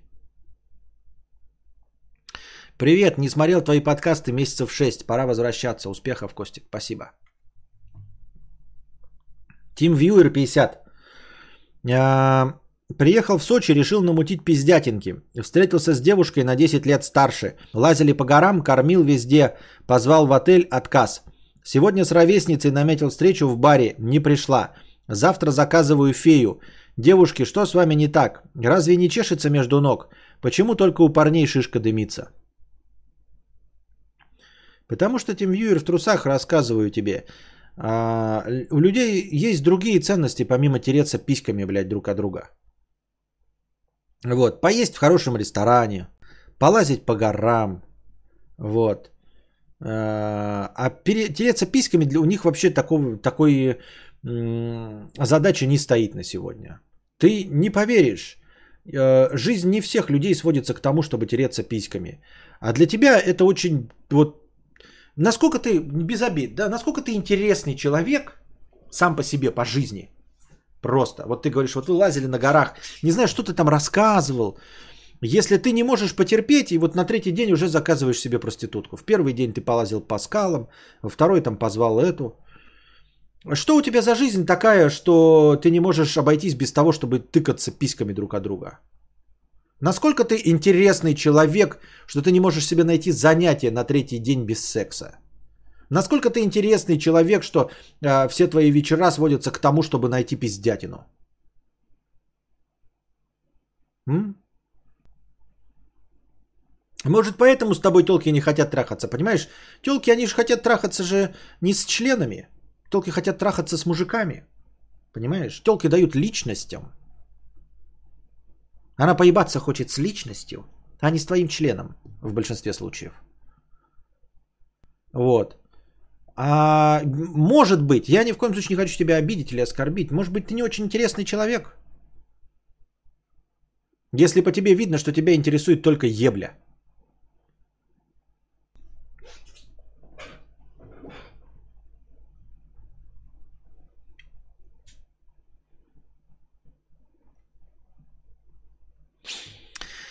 Вот.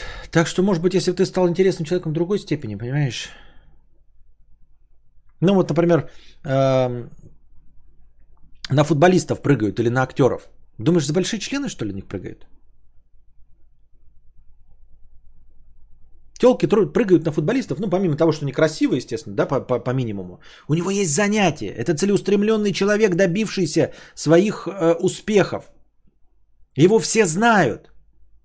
Телка не на его, блядь, вот этот мясной стручок хочет на, на, насесть. Она хочет насесть на футболиста. Понимаешь? На человека, который чего-то достиг. У которого есть э, своя э, цель, и он эту цель достигает. Все звезды пользуются успехом. Почему? Никто не хочет сесть на э, член Райана Гослинга. Они хотят сесть на Райана Гослинга. На того, по которому течет Константин Кадавр. Вот любая телка в чате напишет. Хочу Райана Гослинг. Ты думаешь, она хочет посмотреть на его, блядь, мясной стручок, который у всех одинаковый, плюс-минус? Да нахуй ей нужен мясной стручок? Она хочет на статус, на мужчину, на личность залезть. Она что потом скажет, я трахалась с мясным кусочком, блядь, э, э, пирога? Нет, она трахалась с Райаном Гослингом. Она хочет с ним трахаться, потому что здесь Константин Кадавр даже по нему течет и ему завидует. Она хочет трахаться с людьми, которым завидуют.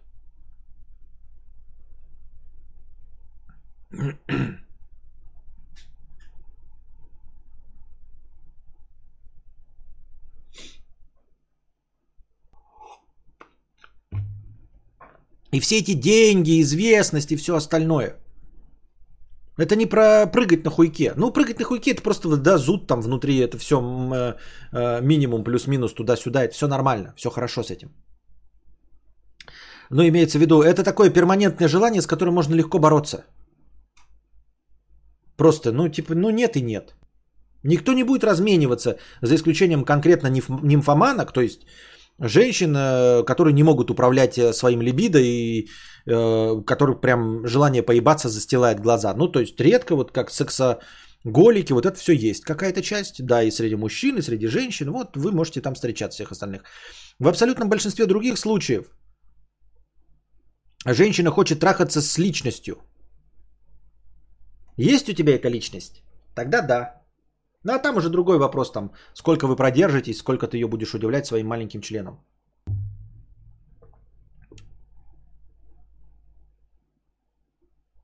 Да, Костя прав, хочу трахаться с Гослингом, потому что он Гослинг, да. А не потому, что у него член какой-то есть там.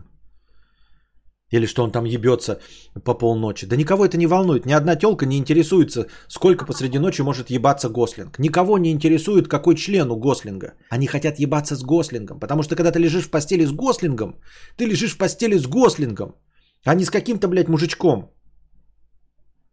Который просто хочет тебе письку намазать. Понимаешь? Ты лежишь с личностью, у которой есть большие цели покорить мир, заработать миллионы. И у него в голове вот он лежит и думает, как ему завтра миллион заработать. А с тобой, и это интересно, понимаешь? А с тобой лежать, который, у которого цель завтра новая мохнатка. Понимаешь, масштаб моей личности. Я дала, кому ты дала? Я дала человеку, который зарабатывает миллионы долларов. Я дала человеку, которому завидует Константин Кадавр. Я дала человеку, имени, имя которого знают все, с которым хотят все дружить, которому все подают руки. Вот с кем я потрахалась. Мой масштаб, масштаб моей пиздятины такой, что я дала человеку, с которым, с которым все хотят дружить. На которого все подписываются и мечтают, чтобы он был подписан на меня. Вот масштаб моей пиздятины. А когда я дам тебе, мой масштаб пиздятины будет... Я потрахалась с мужичком, который, блядь, каждый день ищет, кому бы втереть.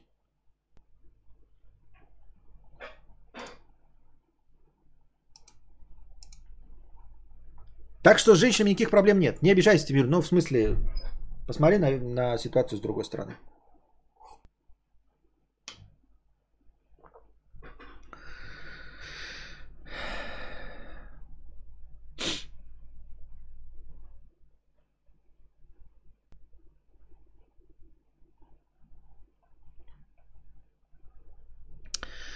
Дядя Жора, 1000 рублей, продолжаем. Костя, извиняюсь за негатив, но в ближайшем будущем будет неиллюзорная возможность фидануть в жизни. Если что, большое, большое тебе и чатику за проведенное э, время. Что такое фидануть? Болеешь, в смысле? Выздоравливай. Надейся на лучшее. Э, иди с позитивным настроем. Если результат будет негативный, то все равно ты о нем не узнаешь. А если позитивный, то будет все хорошо. А, там меж, меж, междонатный. Ой, бе, бе, без очереди. Дядя Жора, 997 рублей. М-м, подписался ради Карпота. Господи, Костик, как же в точку. Боже мой, хоть я и на 10 лет младше тебя, но пиздец, как понимаю, аж слезу выбивает. Пойду сыну э, Сычину, сыну сы, Сычину покормлю. Понятно. Что такое фид? Фид, феед. Фидануть умереть. Первый, первый раз слышу такое.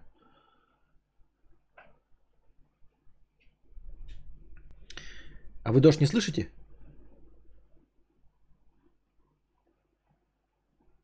Походу нет.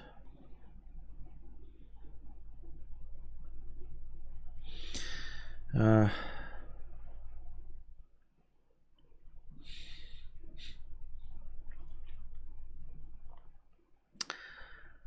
Дядя Жора, 1000 рублей. Продолжаем. Герм... Герман Коваленко, 50 рублей с покрытием комиссии. Вместо от Амара Хаяма послышалось «О, Тамара Хаяма». Какая, блядь, Тамара? Я понял. Дядя Жора, так это я прочитал только что. Илья Маклаков, 500 рублей. Привет, Костя. Посмотрел только что фильм «Дело храбрых».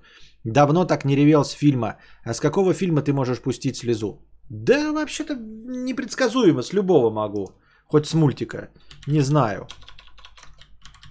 Опыт показывает, что если я когда я пускал слезу, то совершенно от э, фильмов, ну типа, от которых никто не пускал слезу там. Каких-нибудь интерстелларов или чужих. Дело храбрых. Американская биографическая драма Джозефа Косински. Основана на реальных событиях. Косинский это кто? Нет, другой Косинский. Джош Бролин, Майлз Теллер, Джефф Бриджес, Джеймс Бэтчтейл, Тейлор Кич и Дженнифер Коннелли. Тейлор Кич. И что, хороший фильм? О пожарных? Интересно. Какая у него оценка на кинопоиске?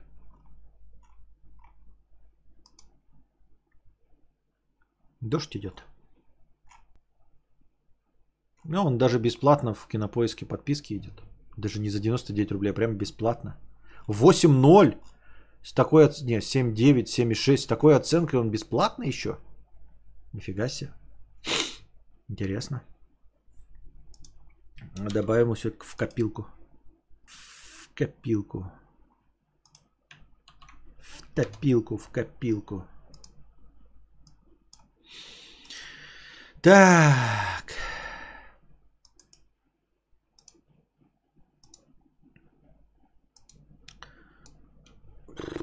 Мы дошли до конца чата. У Джеффа Бриджеса обнаружили рак. А сколько Джеффу Бриджесу лет? 100-500? Ну, жалко, мне нравится этот актер, конечно. Джефф Бриджес.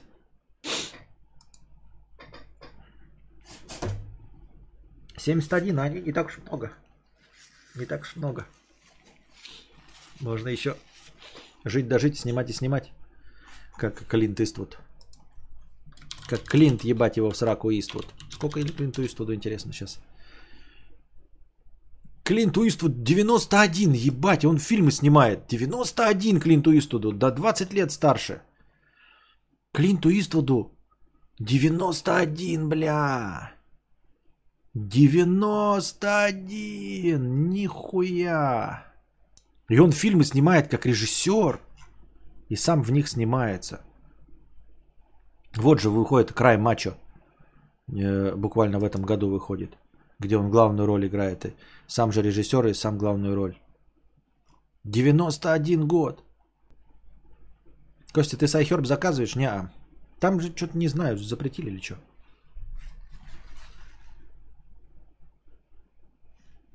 Это не тот фильм, который наши сняли с Хабенским почти кадр в кадр. Я не знаю. 91 мы сможем только милостыню просить ходить по помойкам и искать. Да, мы не доживем до таких, если доживем, да. В натуре. Значит, слыхали новость э, про то, как э, Квентин, ебать его в сраку Тарантино, э, ну, то есть на многих э, площадках написали об этом. Квентин Тарантино, э, оказывается, своей матери не дает денег нихуя. Вот, потому что он в школе, э, когда ему было там что-то 12 лет, он увлекался, значит, написанием сценария. Вместо того, чтобы учиться в школе, он писал вот там сценарии. А ему мать сгоряча сказала, ты чё, пес, блядь, твои сценарии говно, писателем тебе не стать, ты ебаклак и хуй путала. И он сказал, ах так, в 12 лет, ах так, вот когда я буду зарабатывать деньги своей известностью, я тебе ни копейки из этого не дам. И сдержал свое слово. Вот он известен сейчас, и ни копейки своих гонораров из того, что вот он на, наработал на кинопроизводстве, он не дал своей матери. А один раз он только помог ей, когда у нее были прям проблемы с налоговой, то есть какие-то налоги оплатил, а так больше никогда не дал. Он там сказал, как там, э, это типа, никаких тебе розовых кадиллаков, ну это как э, этот, э, как Элвис Пресли, Э, никаких тебе домов, ничего тогда, если ты в меня так не веришь. Вот. Я считаю, что правильно. Я считаю, что ты заебись, все правильно сделал.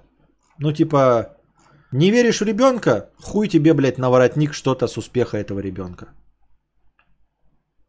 Честно говоря, не знаю, как э, э, развить эту тему, ну, потому что больше у меня, в общем-то, сказать нечего. Молодец.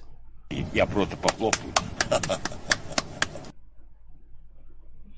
Тарантино вспомнил, как в школьные годы его часто ругали за то, что вместо выполнения домашних работ он писал сценарии. В один из таких моментов его сильно раскритиковала родная мать, Конни Макхью, которая, по словам режиссера, вдобавок к этому саркастично высказалась о его хобби. Она всячески выражала свое недовольство, а затем в середине всей этой тирады выдала «О, и кстати, твоя вот эта маленькая писательская карьера, вот эта вот твоя мелкая писанина, все это дерьмо, теперь закончено». Ну, с такими словами, еще и с подъебом, блядь, и с сарказмом, я считаю, правильно сделал. Обида ебаная, петух бывший. Но, типа, все правильно. Я считаю.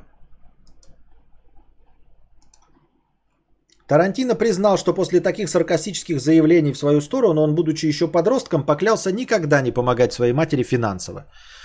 После этого я подумал, ну хорошо, когда я стану успешным писателем, ты никогда не получишь ни цента за счет моего успеха. Не будет у тебя дома, отпуска и кадиллака, как у Элвиса Пресли.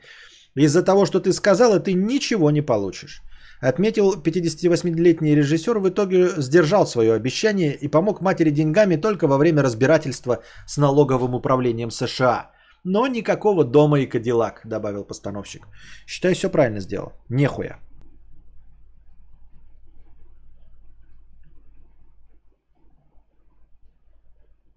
Она еще и родила его в 16 лет. Вот как, да, люди э, рожают, в 16 лет родила. Как они воспитали такого успешного человека? Вот я тут пытался, мне тут кинули э, в предложку э, статью, я ее до конца не дочитал.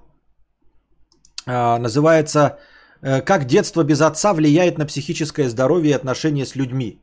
Вместо папы у меня зияющая пустота.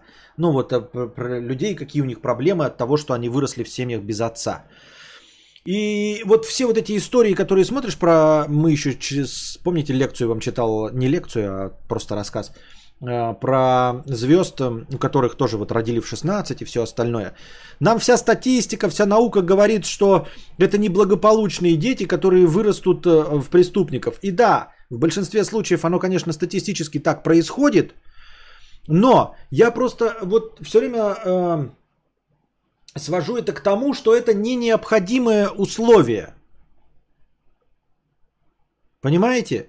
То есть, вот если бы у абсолютного большинства, да, не было таких примеров, когда в 16 лет родили, а то там вот э, э, Джека Николсона родили в 16, вот этого Тарантино родили в 16, э, Значит, не проблема в, в раннем рождении. Значит, не проблема э, это, беременна в 16.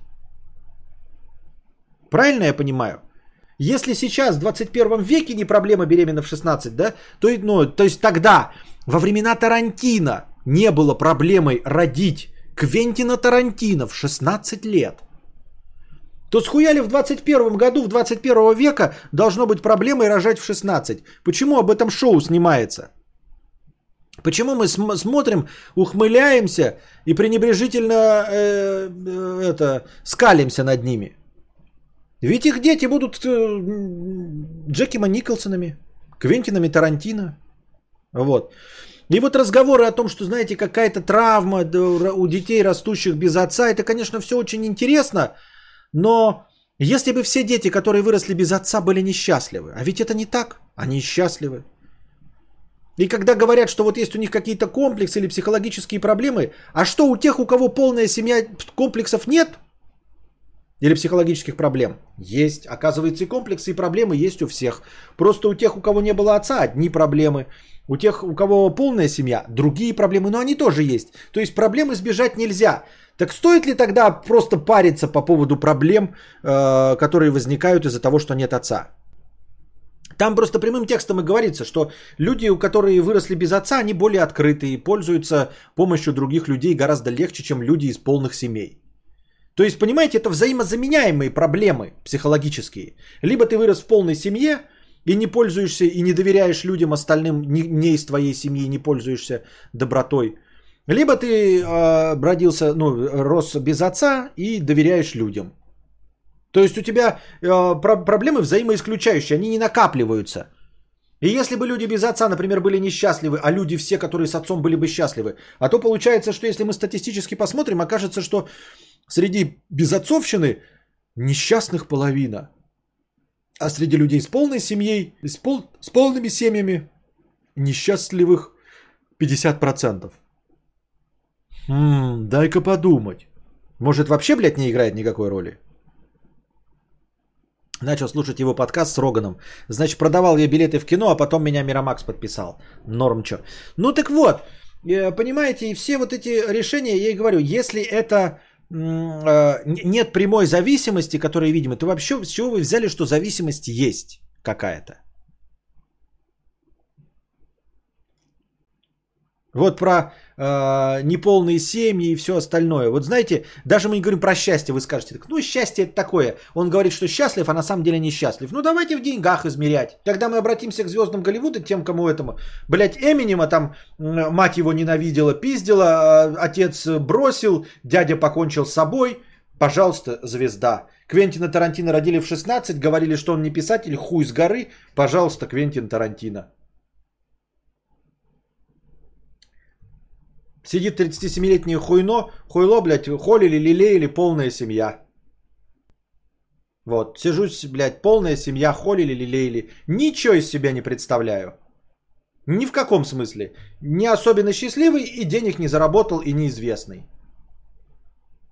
Такие, даже как этих смотришь всяких тиктокеров, бумчиков, ну или как их там называют, там Влады Бумаги, тоже у них что-то там не, не, не, не все хорошо с семьями. Их на говно э, изводят. И ты такой, ну и типа... Вот я выращу Костика в полной семье счастливым?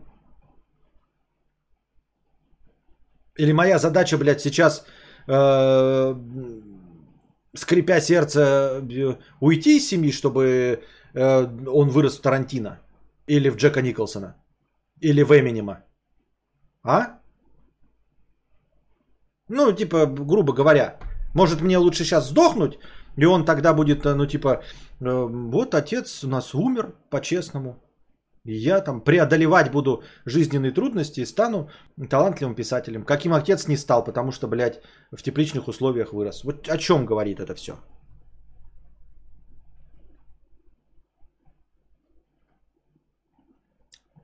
А насколько ты веришь в паранормальщину? Если, скажем, маленький Костя найдет, начнет видеть умершую бабку по линии сестры, поверишь ли ты ему или чтобы что? Э, Нет, это недоказуемо и непроверяемо. Скорее всего, не поверю и ну, обращусь к специалистам. И будем со специалистами решать, зачем, почему и чтобы что. Потому что троюродную бабку по линии сестры невозможно проверить, что это она, а не плод его воображения. Хули лелеяли. Да хули лелеяли.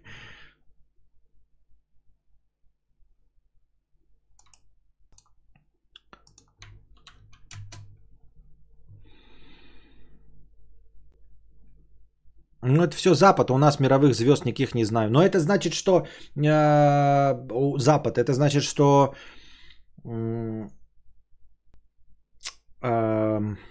как бы правильно выразиться-то, что не семья главная, а главное государство получается. Получается главная инфраструктура и то, как э, живет э, страна, если у них возможно, что безотцовщина доби- добивается успеха, а у нас нет, это значит что? Это значит, что дело не в безотцовщине. Правильно?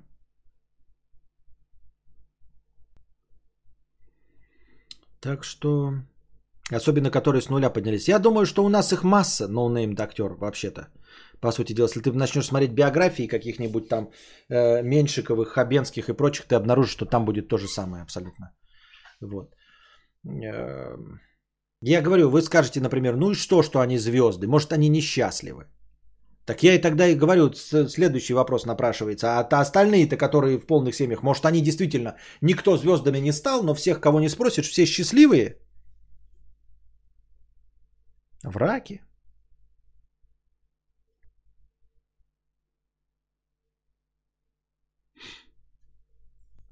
Так что мы, скорее всего, просто не знаем про их э, биографию. И все. Ошибка выжившего. На одного Тарантино четыре племянника Коппола условного. Нет, дело в том, что они есть. Не про ошибка выжившего, они есть. Понимаешь? Это не, не ошибка выжившего, ты подменяешь понятие. Ничего подобного.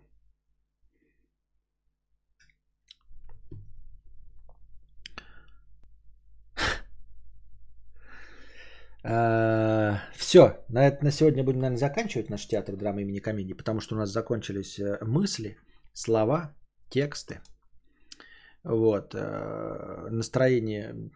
Ну, все равно будем добавлять его в начало следующего стрима. Надеюсь, вам понравилось э, сегодняшнее, сегодняшний подкаст. Темки какие-то еще остаются, конечно, будем, будем о чем поговорить. Вот. Э, По-моему, мы три часа просидели. Ну, в целом, там, плюс-минус э, писинг-паузы. Три часа. Э, вернемся завтра. Приносите свои добровольные пожертвования на подкаст завтрашний. В межподкасте кидайте. Э, не отказывайте себе в удовольствии стать спонсорами моего канала, чтобы смотреть новые карпотки. Посмотреть хотя бы один выпуск. Э, ну и все. Не забывайте приходить завтра. А пока держитесь там. Вам всего доброго, хорошего настроения и здоровья.